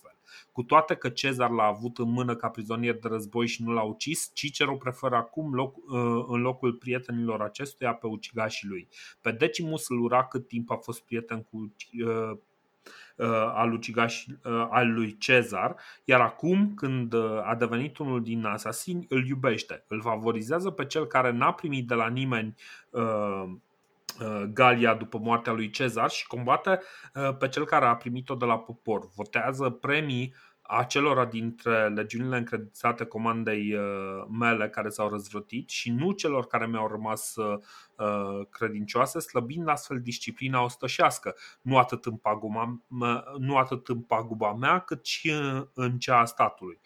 A acordat ucigașilor lui Cezar amnistie, la care eu am consimțit și, și din considerație pentru doi bărbați onorabili pe Antonius și pe Dolabella îi declară însă uh, dușmanii ai uh, patriei, deoarece vrem să păstrăm ceea ce ni s-a dat. Aceasta este cauza cea adevărată. Dacă m-aș retrage din Galia, nu mai sunt nici dușman al patriei, nici tiran. Mărturisesc totuși solemn că voi anula amnistia care îmi pricinuiește atâtea încurcături. Pentru că, da, Uh, nu doar Antonius este numit dușman al uh, statului, ci și Dolabella, Dolabella care se opune acestei mișcări a uh, Senatului. Cu o singură adendă. Cicero să știi că nu era nici de partea lui Dolabella, nici de partea lui Decimus Brutus, nici de partea lui Cassius, nici era de partea Republicii. De aceea foarte mulți istorici Absolut. îl văd ca fiind foarte alunecos și, schimb, și schimbând foarte des taberele. Ăsta este răspunsul. Bă, cine era mm-hmm. de mhm. partea Republicii era de partea lui Cicero. Dacă ăia se schimbau ca muștele, asta e. Na, și Cicero de, nu știa cu cine să țină. De partea idealului de uh, Republică. De acord, de acord. De partea idealului, așa este. Da. da. Bună, da. Bătălia asta de la Mutina sunt de fapt două bătălii. E mm-hmm. una în 14 aprilie, cea de la Forum Galorum, mm-hmm. în care Antoniu îl bate pe unul din consul, pe Pansa, care va fi mm-hmm. grav rănit cu ocazia asta și va muri peste câteva zile. Uh, și când se culeagă laurii victoriei, hop, apar Hirtiu și Octavian care îl înving pe Antoniu sau mă rog, uh, trupele lui erau super obosite și ăsta se retrage un piculeț. Și mhm. acum uh-huh. vine Cicero cu ultimul discurs, nu contează. Uh, trece o săptămână și pe 21 aprilie 43 urmează adevărata bătălie de la Mutina, în care nu moare doar Hirtius, celălalt consul, da, lăsându-i calea liberă lui, uh, lui Octavian, ci moare și, și Pontius Aquila. Apropo, dar vă aduceți aminte de tribunul Aquila. Deci omul chiar e la care nu s-a ridicat la triumful lui Cezar și na, după aia tot timpul... Doar dacă Pontus, hai să-l întrebăm pe Aquila, pe tribunul Aquila, dacă mă lasă tribunul Aquila. Mi s-a părut super, super funny episodul ăla. Uh, și aici da, v-am spus, da, v-am spus aici istoricii mult mai uh, pricepuți decât noi, mă rog, adică na, cu date, cu studiu serios, nu așa niște amatori ca noi, deși bă, la, cât de, la cât de profund analizăm și noi problemele, nu știu, mi se pare că na, fără, fără falsă modestie, mi se pare că facem o treabă destul de bună. Dar uh, asta zic, încă nu se știe aici. Sunt unii istorici care spun că Hirtius a murit din cauza lui Octavian, alții spun că bă, ăsta a profitat, a stat mai în spate. Alții spun că este singura bătălie în care omul chiar și-a dovedit, uh, nu știu, și-a respectat numele de roman, adică chiar s-a dus, s-a luptat, a luat un steag în spate, l-a luat pe ăsta, l-a cărat, uh, a fost serios, adică na. Și adevărul e că deși Cicero la Roma prezintă campania asta ca o victorie a Senatului, adevărul e că bătălia asta nu se termină cu o victorie uh, clară a niciunea dintre părți. Da. Adică e ceva, o chestie indecisă. Antonius așteaptă niște, uh, niște întăriri de la uh, Plancus, de la Lepidus, de la uh, Polio și uh, vedeți, din nou, foarte complicat. Octavian nu face nimic în timp să împiedice asta, ba din contră, uh, inițial îl ajută pe Decimus Brutus, da, indirect, împotriva lui Antonius și după aia nu-l mai ajută pentru că ăla îi ucisese tatăl adoptiv, îl, da. ucisese pe, pe Cezar. Deci, tot, și atunci Decimus i-a abandonat de legiuni, fuge în Macedonia, se duce și el la Casius și la celălalt Brutus și Antonius rămâne, Antonius rămâne jupân pe câmpul de luptă în nord, în Galia Cisalpină da. și Octavian devine jupân la Roma. Se întoarce în Roma și își pune legiunile la intrarea în oraș uh, și după aceea intră, intră în oraș uh, cu cohorta lui pretoriană și uh, foarte important, primul lucru pe care îl face, pentru că el acum fiind uh, numit cu putere consulare, cred că asta a fost logica pentru care face Octavian chestia asta, anulează decretul de declarării lui Dolabella uh, inamic al statului. Uh, ăsta este un aspect foarte important. Și în momentul în care, deci cum spuneai tu, că Decimus Brutus inițial îi mulțumește lui, uh, lui Octavian pentru că a venit în sprijinul lui, însă Octavian îi mulțumește cum? Merge și citește de pe zidurile cetății sau, mă rog, de partea cealaltă a unui râu, citește o scrisoare către Roma și bă, zice acolo, băi, mersi mult Octavian că uite, ții la mine, știi? Și ăsta refuză, refuză genul ăsta de mulțumiri. De altfel, Octavian în momentul ăsta nici nu este suficient de convins că vrea să îl decimeze pe Antonius. Adică pentru el comanda, așa cum Dolabella este considerat inamic al statului, la fel comanda față de Antonius se pare foarte suspectă. Și după ce se întoarce la Roma, își pune legiunile la intrarea în oraș, lucrurile sunt un pic, un pic mai ciudate Uh, Lepidus vine în, uh, în sprijinul lui Antonius cu o armată din Galia. Uh, Decimus vrea să scape, e părăsit de legiuni, dar e prins de niște bandiți și Antonius nici măcar nu mai vrea să-l vadă. Zice, băi, ok, trimiteți-mi capul. Băi, ai tai capul, îl trimit lui Antonius, Antonius se bucură, ura, ura, ura. Uh, Antonius și Lepidus fac prima oară joncțiunea și Octavian stă să se gândească, zice, bă, ok, eu am o mare dilemă. Mandatul meu este dat de tatăl meu. Mandatul cumva psihologic pe care mi l-a dat, nu știu cum să zic, uh, mandatul pe care mi l-a dat a fost să-l răzbun. Da? Eu de ce mă bat cu, cu Antonius? Și în momentul ăla, Octavian își dă seama, bă, stai un pic, ce se întâmplă acum cu ucigașii tatălui meu adoptiv? Și se uită ce se întâmplă în Macedonia, pentru că în Macedonia Brutus are la, la îndemână șase legiuni, după ce s-a luptat cu fratele lui, lui Antonius și la l-a înfrânt, parcă fratele lui Antonius totuși scapă. Mm. Uh, Până, până să ajungem acolo, hai să vezi stai, un pic. Stai, stai, stai, stai, stai un pic. Deci, situația este foarte complicată, știi? Și atunci Octavian decide, știi ce? O să merg și o să bat palma cu Antonius. Bun, asta spun. Așa. El află, deci sunt, da, sunt două chestii. În primul rând, se duce și bate parma cu Antonius pentru că uh, se răcește puțin relația dintre el și Cicero. Uh-huh. Uh, el vine cu titlul ăla consular, vine, deci, ca, ca să înțelegi un pic ce tupeu are țacanul ăsta, vine și cere nici mai mult, nici mai puțin decât un triumf și acordarea titlului de consul plin. Doar că Cicero s-a uitat la el așa și stau și mă gândesc, bă, tu ai auzit de cursul sonorum, la 20 de ani nu prea merge, adică pana mea m-aș, adică mi-aș bate joc de toate principiile mele dacă te-aș lăsa să ajungi consul. El voia să-l propună tocmai pe Decimus Brutus. Și s-au certat și au zis, bă, hai să încep și tu de jos cum a făcut. Uite, Cezar a luat uh, fiecare magistratură pe rând, n-a făcut cum a făcut Pompei, a ajuns sus în vârful lanțului trofic.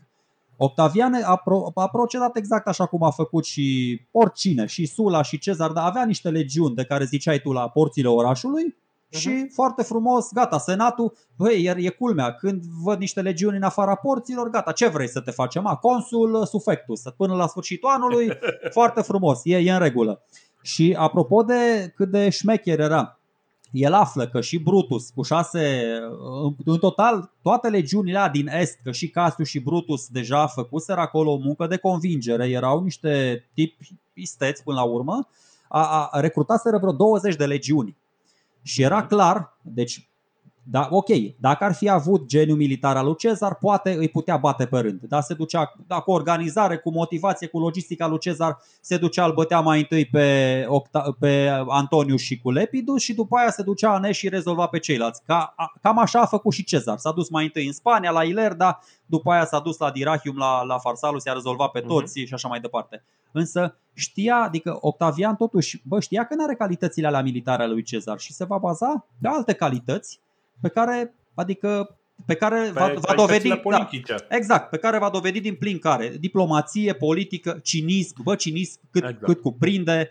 Uh, și acum are loc această întâlnire da, de la da. Bononia. Hai că o să, o să povestesc eu. Antonius Lepidus și Octavian se întâlnesc uh, nu în foarte mare secret la Bononia, actualul Bolonia, Uh, și hotărăsc să facă o alianță. Fac o alianță numită, pe care ei o vor numi uh, Triumvirii Rei Publice Constituende uh, Consularii prote- Protestate adică triumvirii pentru confirmarea Republicii cu putere consulară, în același fel în care Sula își făcuse o dictatură pentru confirmarea Republicii.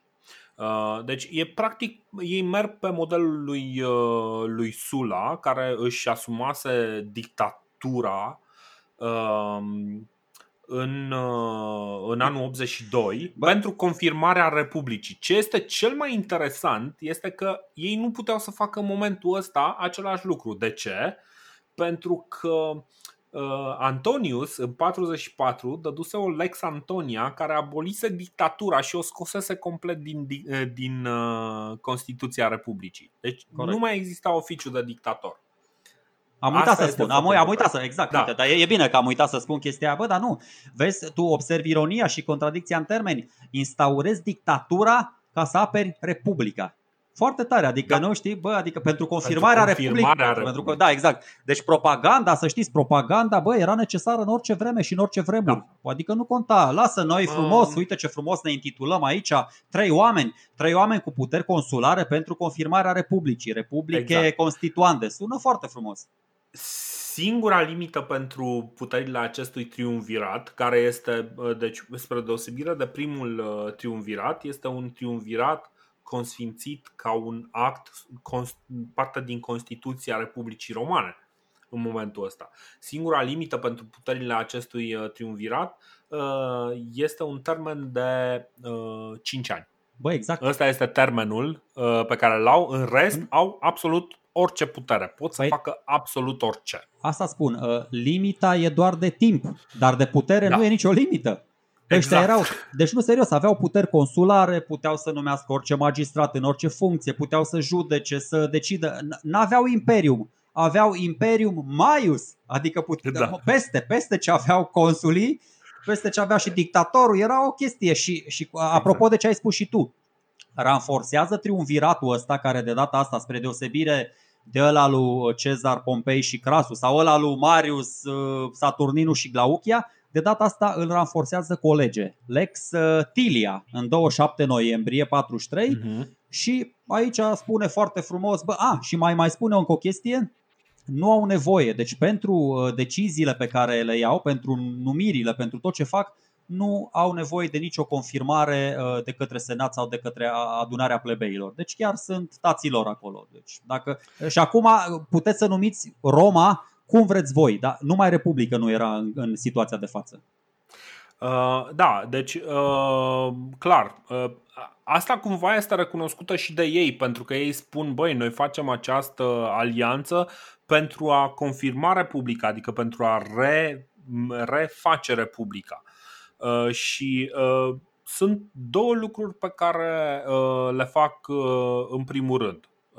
Deci, primul lucru pe care îl fac este să-și împartă provinciile între cei trei. Italia este pusă la comun și Lepidus primește Hispania și Galia Narbonensis, Antoniu primește Galia Cisalpină și Galia Transalpină, Uh, Octavian primește cele mai slabe provincii Africa, Sicilia și Sardinia, dar primește câteva uh, legiuni de la Lepidus și din cauza asta cel mai probabil o să vedem că Lepidus din ce în ce are un rol din ce în ce mai mic în, uh, în acest triumvirat. Da, pentru că probabil uh, e omul cu cel mai bun, bun simț sau, mă rog. Da, uh, partea a doua este că ceea ce le lipsește și care este de fapt motivul real pentru care oamenii ăștia fac această alianță, au nevoie de bani. Și pentru bani au nevoie de proscripții. Și uh, între timp, uh, cum să spun, lucrurile uh, la Roma uh, merg într-un fel absolut spectaculos.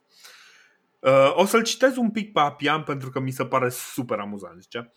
În timp ce se petreceau aceste lucruri, la Roma se întâmplau numeroase minuni și prevestiri înfricoșitoare. Câinii urlau ai doma lupilor, ă, ceea ce e un semn ciudat. Lupii, măcar că sunt animale puțin deprinse să trăiască în preajma orașelor, alergau acum până și prin piață.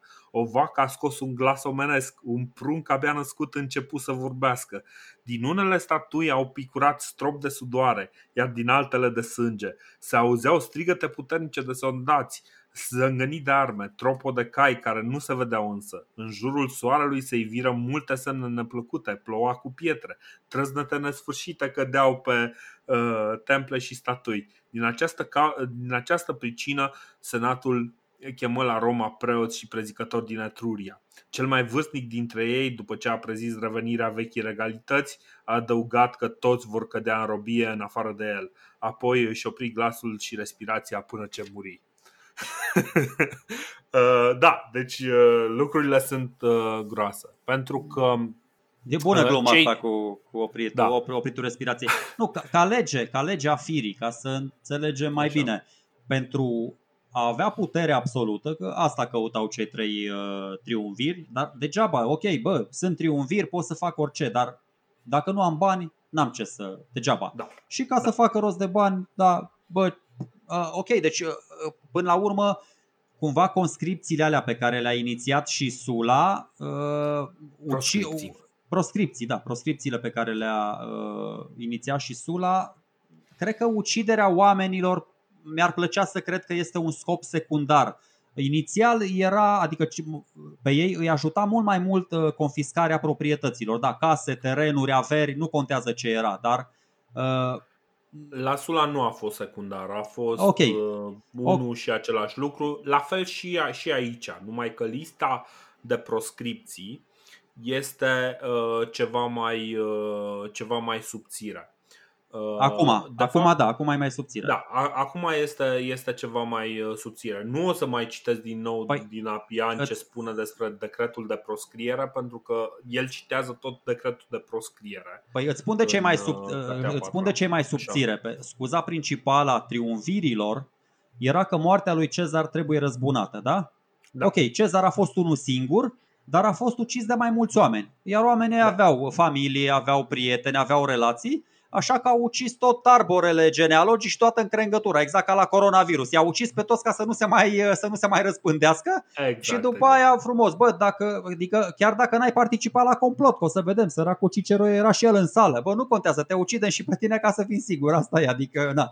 Printre scriitorii uh, antici, uh, cele mai uimitoare nume de acolo nu sunt neapărat uh, apariția lui Cicero, bă, de exemplu. Uh, Uh, ci mai degrabă este apariția unui legat de-a lui Cezar, pe care îl cheamă Lucius Iulius Cezar, fără nicio legătură, și fratele lui Lepidus, Lucius Emilius Lepidus Paulus, care uh, cumva e, e un pic ciudat că, că apar acolo, uh, ei părând de fapt din tabăra, din tabăra corectă. Păi, uh, de altfel, cei doi chiar supraviețuiesc până la sfârșit. Supraviețuiesc, uh, dar Ă, ăștia au început negocierile ca la piață și au zis, bă, uite, eu ca, să, ca să-mi arăt buna credință pentru să, să înțelegem, adică să începem cu dreptul colaborarea mhm. noastră, mm-hmm. uite, eu mi-l pun pe fratele meu, bine bă, eu plusez, eu îl pun pe unchiul meu, bine bă, eu plusez, eu îl pun pe, pe tatăl meu, da, cum era Cicero pentru, pentru Octavian, eu îl pun da. pe tatăl meu. De fapt, tot așa, ă, sursele spun că Octavian ar fi negociat cu Antonius, care îl dorea pe Cicero, pe Uh, în capul listei, dar după o zi, două de negocieri obosite, să zicem că a cedat. Alți istorici spun că, de fapt, Octavian, uh, având în vedere evoluția lui, care da, era un tip super cinic, super pragmatic și foarte rar, o să vedeți, foarte rar lasă slăbiciunile umane și relațiile personale să primeze în fața intereselor de stat, el spun de fapt că bă, ăsta n-ar fi, nu ar fi obiectat prea tare, ci doar așa de fațadă ca să aibă un leverage, să aibă o pârghie ulterioară asupra lui, lui Antonius. Um, în general, cum ziceam, lista de proscripții este destul de mică. O parte din, uh, din numele care apar pe lista respectivă de proscripții sunt prinși, sunt uh, găsiți în Roma și uh, din câte înțeleg eu, asta am înțeles, sunt executați public. Printre ei însă nu se află Cicero. Soarta lui Cicero este ceva mai uh, complicată. El uh, reușește să-și găsească un transport către Africa, însă pe drum îi se face rău de mare și debarcă lângă o proprietate pe lângă Gheta, așa îi spune la, la oraș și rămâne acolo o vreme. E cumva dat în gât, turnat de un uh, client de-a lui Claudius, uh, Claudius ăla, ăla de atunci, da. Și un uh, centurion care odată câștigase un proces cu ajutorul lui Cicero, un anume Laenas sau Lenas, îi taie capul din trei lovituri pentru că nu era foarte îndemânatic și apoi îi taie și mâna dreaptă cu care a semnat uh, acele discursuri uh, filipice contra, contra lui uh, Antonius și le duce la Antonius în forul roman unde acesta exultă de bucurie. Băi, uh, da, eu vreau da. să spun povestea așa un pic mai. Mie mi-e drag, stai, mie mi-e drag Cicero. În, în, înainte de asta, pentru că vreau să vorbim mai mult despre Cicero, dar vreau, vreau să mai dau un, o singură chestie care este absolut, absolut genială. Ehm, este un, uh, o secvență superbă în care uh, triumvirii dau uh, un edict uh, prin care 1400 de femei bogate uh, vor, își vor declara averea și trebuie să contribuie la cheltuielile de război. Da? Stai un pic, asta, asta e super mișto, știi? Și uh, cumva femeile alea care probabil erau vă, văduve sau uh, ceva de genul ăsta uh, sunt destul de revoltate, știi? și uh, răspund ele, zice, dacă noi, femeile, nu luăm parte nici la magistraturi, nici la onoruri, nici la comanda provinciilor și nici la, una, la vreuna din funcțiile pe care voi le disputați cu prețul atâtor nenorociți, nenorociri. De ce ne obligați la contribuții bănești? Răspunsul vostru este ne aflăm în stare de război, dar când n-au fost războaie? Aș vrea să știu cu prilejul cărui război au fost puse la contribuție femeile natura liberează la toate popoarele pe femei de asemenea contribuții. O singură dată mamele noastre, depășindu-i firea, au venit în ajutorul statului atunci când din, din pricina cartaginezilor țara întreagă și Roma s-au aflat în primejdie, bla bla bla bla bla. No, discursul ăsta. După care zice așa, Ascultând uh, cuvântarea Hortensiei, triumvirii fură cuprinși de indignare gândindu-se la consecințe. În timp ce bărbații își vedeau liniștiți de treburi, ele au avut curajul să se reunească în for, să supună unei cercetări activitatea acelora care conduceau treburile publice și în timp ce bărbații mergeau la război, ele refuzau să dea o contribuție bănească. Triumvirii de dură ordin lictorilor să izgonească femeile de la tribună, dar din pricina alarmei produsă de mulțime lictorii nu putură executa porunca. Deci iată un prim conflict feminist în Republica Romană. Bun, acum după ce am avut acest... Uh, da, deci, uh, tu inițial... Problema uh, feministă era încă de atunci o da, problemă. O să, Așa, zi. o să echilibrez un pic balanța. Dacă ai făcut o biografie a lui, a lui Octavian, la început o să fac și eu una a lui Scurt, Cicero da. la, la final. Așa, mai mult un necrolog, că deja săracul a murit. În perioada asta Apropo, să, e foarte importantă și latura asta uh, literară a lui Cicero, dar nu trebuie să-l vedem doar ca pe un om de stat, nu trebuie să-l vedem ca pe un om politic, uh, pentru mhm. că istoria are mai multe valențe, mai multe aspecte, mai multe fațete, da, inclusiv istoria asta a literaturii și prin intermediul ei o să vedeți cât de mult au fost, cât de mult au fost influențați și alți oameni de stat, de la uh, Cezar la Napoleon și la Winston Churchill, care toți erau uh, doxă pe partea asta de istorie uh, romană. Deci, uh, uh, în perioada asta, în fine, de fapt nu contează foarte mult. El scrie, el scrie tot felul de tratate de etică, de, despre stoicism, despre prietenie, scrisori, discursuri. E, și e foarte faină forma aia specifică de care am mai vorbit. Acum o să dau mai multe detalii alege niște dialoguri, oameni aflați la, la senectute, da, îl ia pe un Scipio, vorbește cu un uh, Grahus, tatăl uh, fraților, oameni mhm. înțelepți care, care schimbă idei despre tot felul de subiecte. Uite, exact așa cum fac eu cu, cu Dorin. Da, eu sunt Sergiu, el e Dorin, apropo de identificare. De asta spun, bă, discută pe marginea unor idei și le, le îndoiesc, le, le fac maleabile, le, le torsionează le până, până ajung să se apropie mai mult de adevăr. Adevărul văzut din, dintr-o perspectivă sau alta. El are o perioadă foarte grea acum.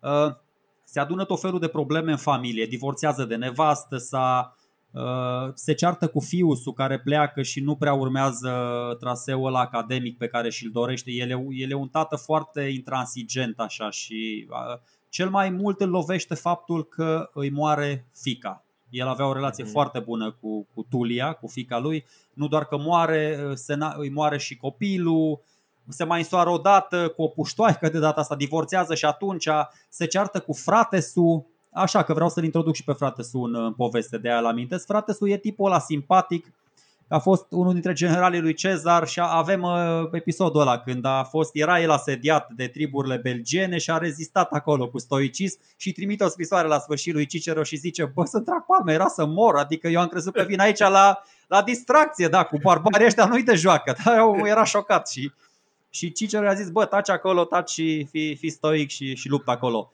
Uh, deci când au început proscripțiile astea, Cicero era cu, cu fratesul uh, la o casă de la țară, la o vilă acolo s-au despărțit pe drum, mă rog, că până la urmă, ci că frate, nu știu, s-a întors să ia niște bani de acasă, neimportant. Și Chintu s-a ascuns pentru că veneau deja călăii, l-au prins pe fiusul. Aici e o chestie foarte tare care chiar m-a impresionat. Ăsta nu a vrut, deși schingiuit, nu a vrut să spună unde-i taică da? deși l-au, l-au supus ăștia la tot felul de, de cazne.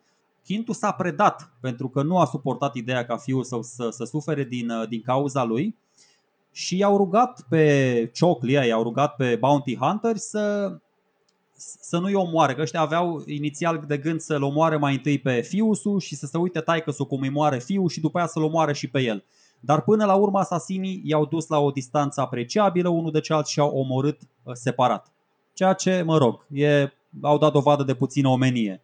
Marcus, da, e îndurare romană. Da, da. Marcus Cicero, Marcus Turiu Cicero află de moartea lui Quintus și deja că aici avem și replica aia celebră, deși, mă rog, în momentul ăsta își cam pierde toată, tot cheful de viață, toată energia vitală, își dă seama, bă, unde, ce fac eu aici, nu mai, el cred că își mai imagina încă o dată, mă duc încă o dată în Grecia din nou și lupt împotriva cumva urmașilor lui Cezar, așa cum am făcut și acum 5 ani sau ceva, da, 43, uh-huh. 48, acum 5 ani, exact. Uh, da, el zice, e, e, ce replică, e celebră replica aia lui în care zice, bă, vreau să fiu lăsat în, în țara asta, în patria mea pe care de multe ori am apărat-o. Da? Și uh-huh. să știți că asemenea lui Cato dă dovadă de, de puțin, nu, de mai multă onoare, nu de puțină, și de onoare și de curaj la finalul vieții. Poate nu, țineți minte episodul ăla pe care l-am, l-am terminat cu moartea aia super uh, gravă, o, o moarte puternic, așa, cu, cu un mesaj puternic, uh, chiar moralizator. Uh, Cicero poate nu se ridică la înălțimea lui Cato, dar are un sfârșit mai mult decât, decât onorabil și capul ăla pe care îl taie uh, călăul, îl taie la rugămintea lui Cicero. El scoate capul din, din trăsură, din lectică și îi spune alea, bă, fă treaba. Știu că nu e nimic corect, adică ceea ce faci tu acum mă umori doar pentru că ai primit un ordin de la uh, stăpânire și asta e, dar pierderea mea este foarte mare pentru, mă rog, și în fine, ăla are niște momente de, de șovăială și asta e. Exact așa cum o să vorbim, o să vorbim și de Constantin Brâncoveanu, dar capul lui Cicero ca un copaciu, căzut ca un copaciu, cum îi zice, cum zice așa, și este adus, e adus la Antoniu, Marcus Antoniu, gata, super entuziasmat, bă, gata, după ce a văzut capul lui Antoniu, a oprit toate proscripțiile, da? El de fapt își atinzese scopul, gata, e ok, nu mai contează, hai bă, trăiți, voi ceilalți să fiți, să fiți serioși. Uh, și după aia, apropo că l-ai băgat și pe Claudius în, în discuție, soția lui Antonius fusese în trecut și soția lui Claudius, deci s-a procopsit săracul Cicero, doi dușmani de moarte, dar aceeași femeie au avut. Uh, și că i-ar fi luat capul lui Cicero, i-a scos limba și a început să-i bage ace în ea pentru a, da, e, pentru a nu mai putea să rostească niciun, niciun discurs. Și cum, o, cum o chema? Fulvia? Fulvia, parcă, da, Fulvia, exact. Fulvia. Și după aia capul și mâna dreaptă, vedeți, uh, pattern-ul ăsta l-am mai văzut. Începe cu Pompei și o să vedeți că se termină capul cu mâna dreaptă, nu vă zic unde se termină, dar e un pattern uh, pe toată, în toată Republica și în Imperiul Roman de mai târziu. Uh, ați văzut și la Decimus Brutus și chestia asta capul și mhm. mâna, mâna dreaptă, da, cu care scrisese Filipicele astea, cu care îl umilise și l-a lungase de la Roma pe Antonius, au fost afișate în forum și, de fapt, înfipte într-un par pe rostra. Deci, bă, mă gândesc o imagine nu, adică destul de neplăcută pentru, pentru senatorii mai slabi de, de înger. Și astfel... Și pentru cei mai tari de înger. Și pentru cei mai tari de înger, da. Și astfel, astfel și-a, și-a găsit sfârșitul cel mai mare, cel mai mare orator uh, al Romei, dacă, adică fără să spun cuvinte mari. Uh, băi, da, mm, corect. Corect. Într-un fel aș, aș putea să, să fiu de acord cu tine și să zic că într-adevăr cel mai mare orator al, al Romei. Uh, dar ce mi se pare uh, cel mai important este că în momentul ăsta moare de fapt ultimul apărător al Republicii, al ideii republicane.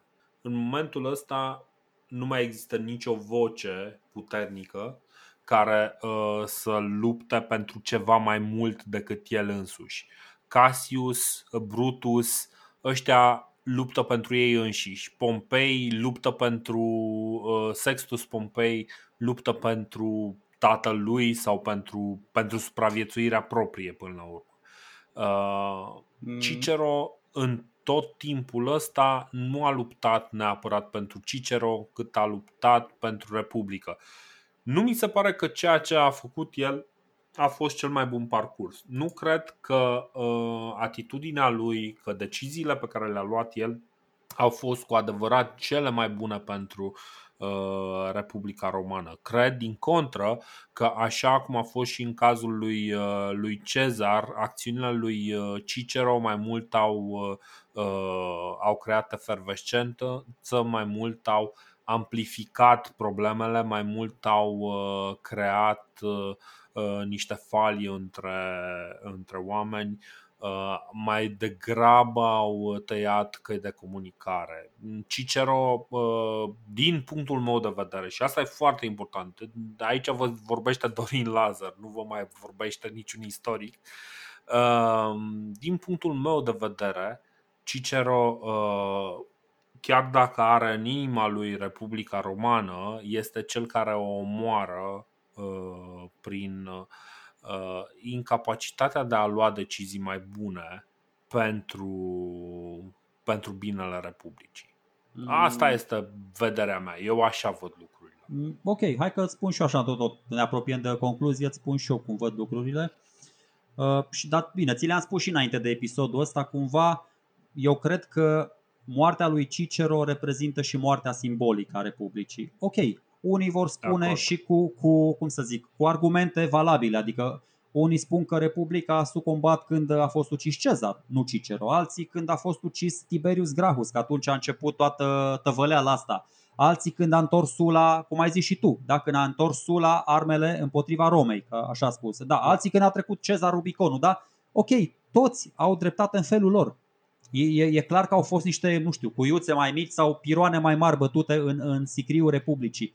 Dar, și apropo, tot așa, părerea mea, vă mai dau un reper la care să vă gândiți. Bă, dacă tu ai niște, niște principii și un ideal, ideal republican, dar oamenii care cred în idealul ăsta nu mai sunt, atunci să știți că moare și idealul ăla. Și de aia vin să zic că poate odată cu Cicero, de fapt după moartea lui Catoș și apoi la câțiva ani după, după moartea lui Cicero, aceste evenimente reprezintă poate și, și moartea, moartea simbolică a Republicii. Ce spuneai tu, eu în principiu sunt de acord cu tine.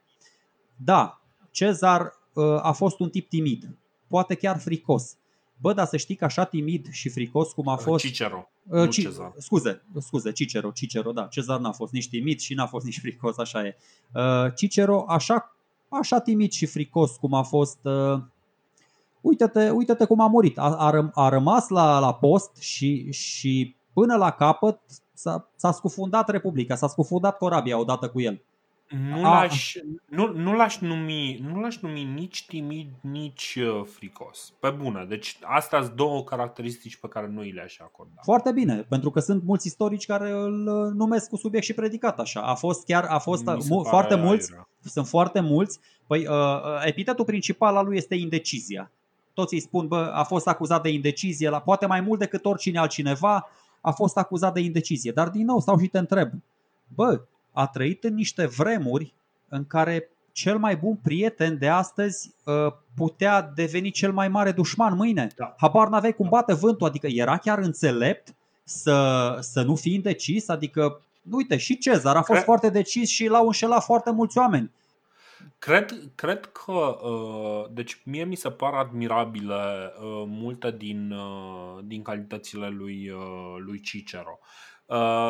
Cel mai mult mi se pare că este o poveste, viața lui Cicero este o poveste, o căutare, mai ales aici pe final, este o căutare a adevărului, a, a adevărului din spatele principiilor omul crede în niște principii și el nu știe, zice, băi, ok, eu știu care sunt principiile, eu cred în ideea republicană. Nu știu însă, în situația asta, cine reprezintă, cine poate apăra mai bine ideea republicană. Ăsta este motivul pentru care aude și argumentele lui Cezar, care sunt suficient de solide, aude și argumentele uh, senatorilor care fug uh, de Cezar lângă Pompei. Uh, el crede că, da, cei care sunt lângă Pompei reprezintă Republica pentru că ei cred în pluralitate și Cezar dă impresia că nu crede în pluralitate, după aceea cumva se întoarce, acceptă înfrângerea și vede că într-adevăr Cezar este lipsit de acea pluralitate. El vine și ia decizii el, el, el, el. Și cumva el spune, băi, ok, chiar dacă sunt deciziile bune, sunt deciziile unui singur om. În momentul în care, deci el nu face parte în mod direct din complotul de a-l omorâ pe, pe Cezar. Dar în momentul în care uh, uh, el, uh, în momentul în care Cezar este omorât, mie mi se pare că Cicero vine și încearcă să dea uh, o voce și o forță uh, unui senat care este senatul însuși ca instituție este într-o degringoladă completă. El este singurul punct de luciditate în, uh, în acel moment. Mie mi se pare că el este mai lucid, mai curajos, își asumă mai mult, uh, numai că, din punctul meu de vedere, este, îi lipsește un flair diplomatic și o viziune care să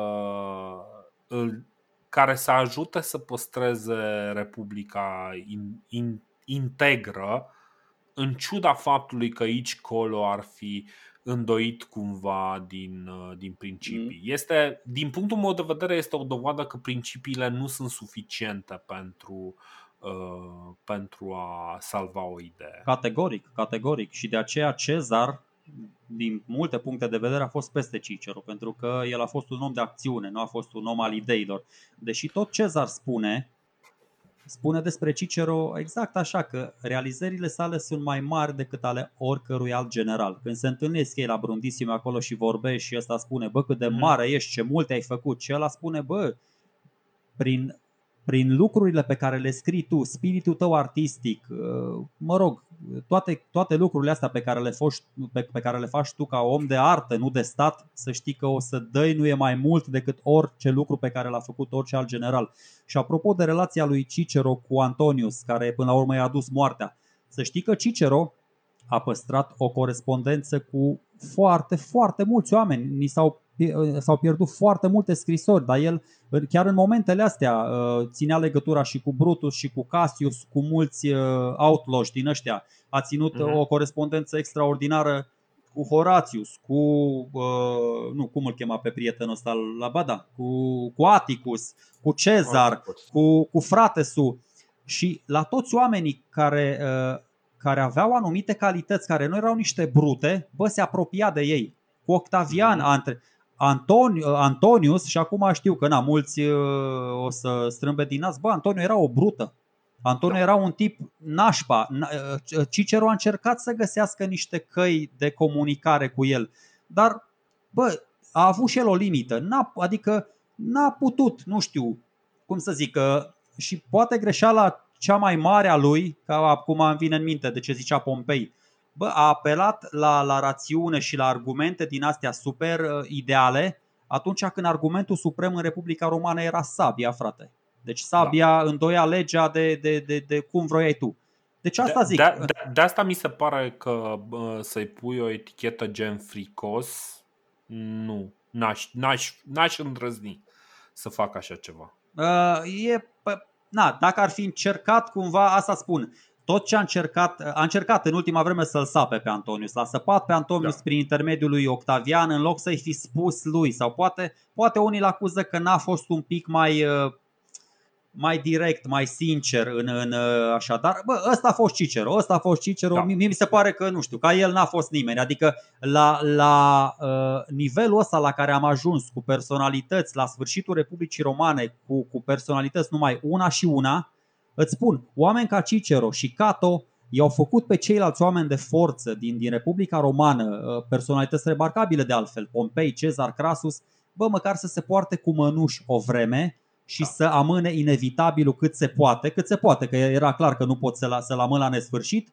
Uh, îți spun, îți spun cum, se, cum se putea. Doar dacă Republica Romană ar fi fost atacată de un dușman care nu exista foarte puternic, și porțiuni mari din ea ar fi fost cucerite. Adică dacă Republica Romană ajungea iar mai mică, la, la nivelul unui singur oraș, și ar, ar fi putut din nou să, să funcționeze ca o democrație, ca o republică din asta chiar participativă, cum era Atena, cum erau orașele, polisurile da. grecești, atunci mai avea o șansă. Dar la nivelul de extindere la care ajunsese acum, era clar că era inevitabil deznodământul.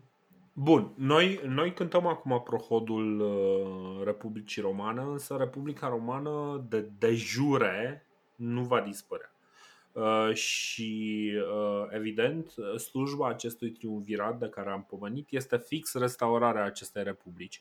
O să râdem uh, un pic de gândul ăsta, numai că o să revenim în episoadele următoare să discutăm ce se întâmplă mai departe și cum ajunge Roma să nu mai fie o republică.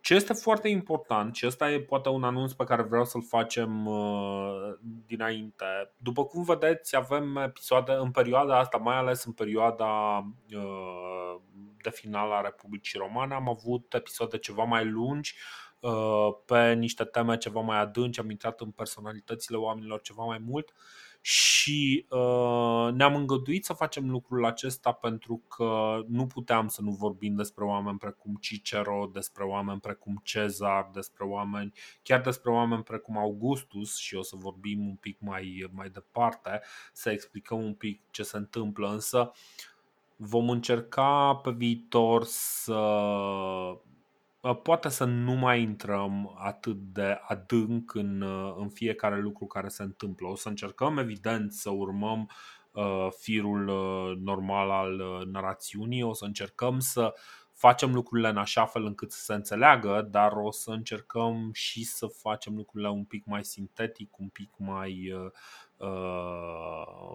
mai să zicem, nu neapărat mai de suprafață, dar cumva să Uh, să acoperim un pic mai mult timp, pentru că asta este ceea ce ne dorim și noi și cred că vă doriți și voi. Uh, e, e, e cumva asta? natural, e cumva natural, da. pentru că acum avem mai mulți pol de putere, mai mulți pol de decizie, după aceea o să vedem că e un singur pol de decizie și atunci poate nu ne mai rarefiem așa de mult poveștile. Exact, exact. Deci asta, asta vreau să vă spunem uh, pentru cei care ne-au, ne-au întrebat din nou și din nou și din nou, băi ok, dar ce faceți când ajungeți la ai noștri, când ajungeți la ai noștri? Ați văzut că atunci când am avut ocazia, din uh, șase citate am făcut șase episoade. Uh, deci, uh, Plus cel mai lung episod din istoria podcastului despre istoriografie. Exact. Deci o să încercăm să fim, ca să zicem așa, fair and balanced. Până atunci însă, vă mulțumim că ați fost alături de noi. Cicero, până la urmă, este cel care închide uh, Republica Romană, este cel care stinge lumina la Republica Romană și așa vom stinge și noi acest episod. Ne uh, auzim. Un, un, singur, un singur citat, Dorine, dacă îmi permiți. Așa, zi, Gibbon. Sigur, sigur, te rog. Gibbon, așa, Gibbon istoricul Gibbon, zice despre Cicero că atunci când l-a citit prima dată a gustat frumusețea limbajului.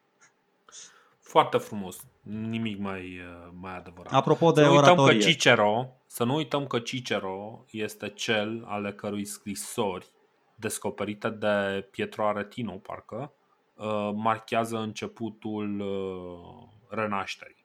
Da, deci da. nu numai că Cicero este finalul Republicii Romane, dar este începutul uh, renașterii Uh, din punct de vedere intelectual. Pe Cicero să studieze toți civilizația Voltaire, Montesquieu, Diderot, deci absolut toți o să vedem. Petrarca, Martin Luther, toți vor să fie despre Cicero. Da.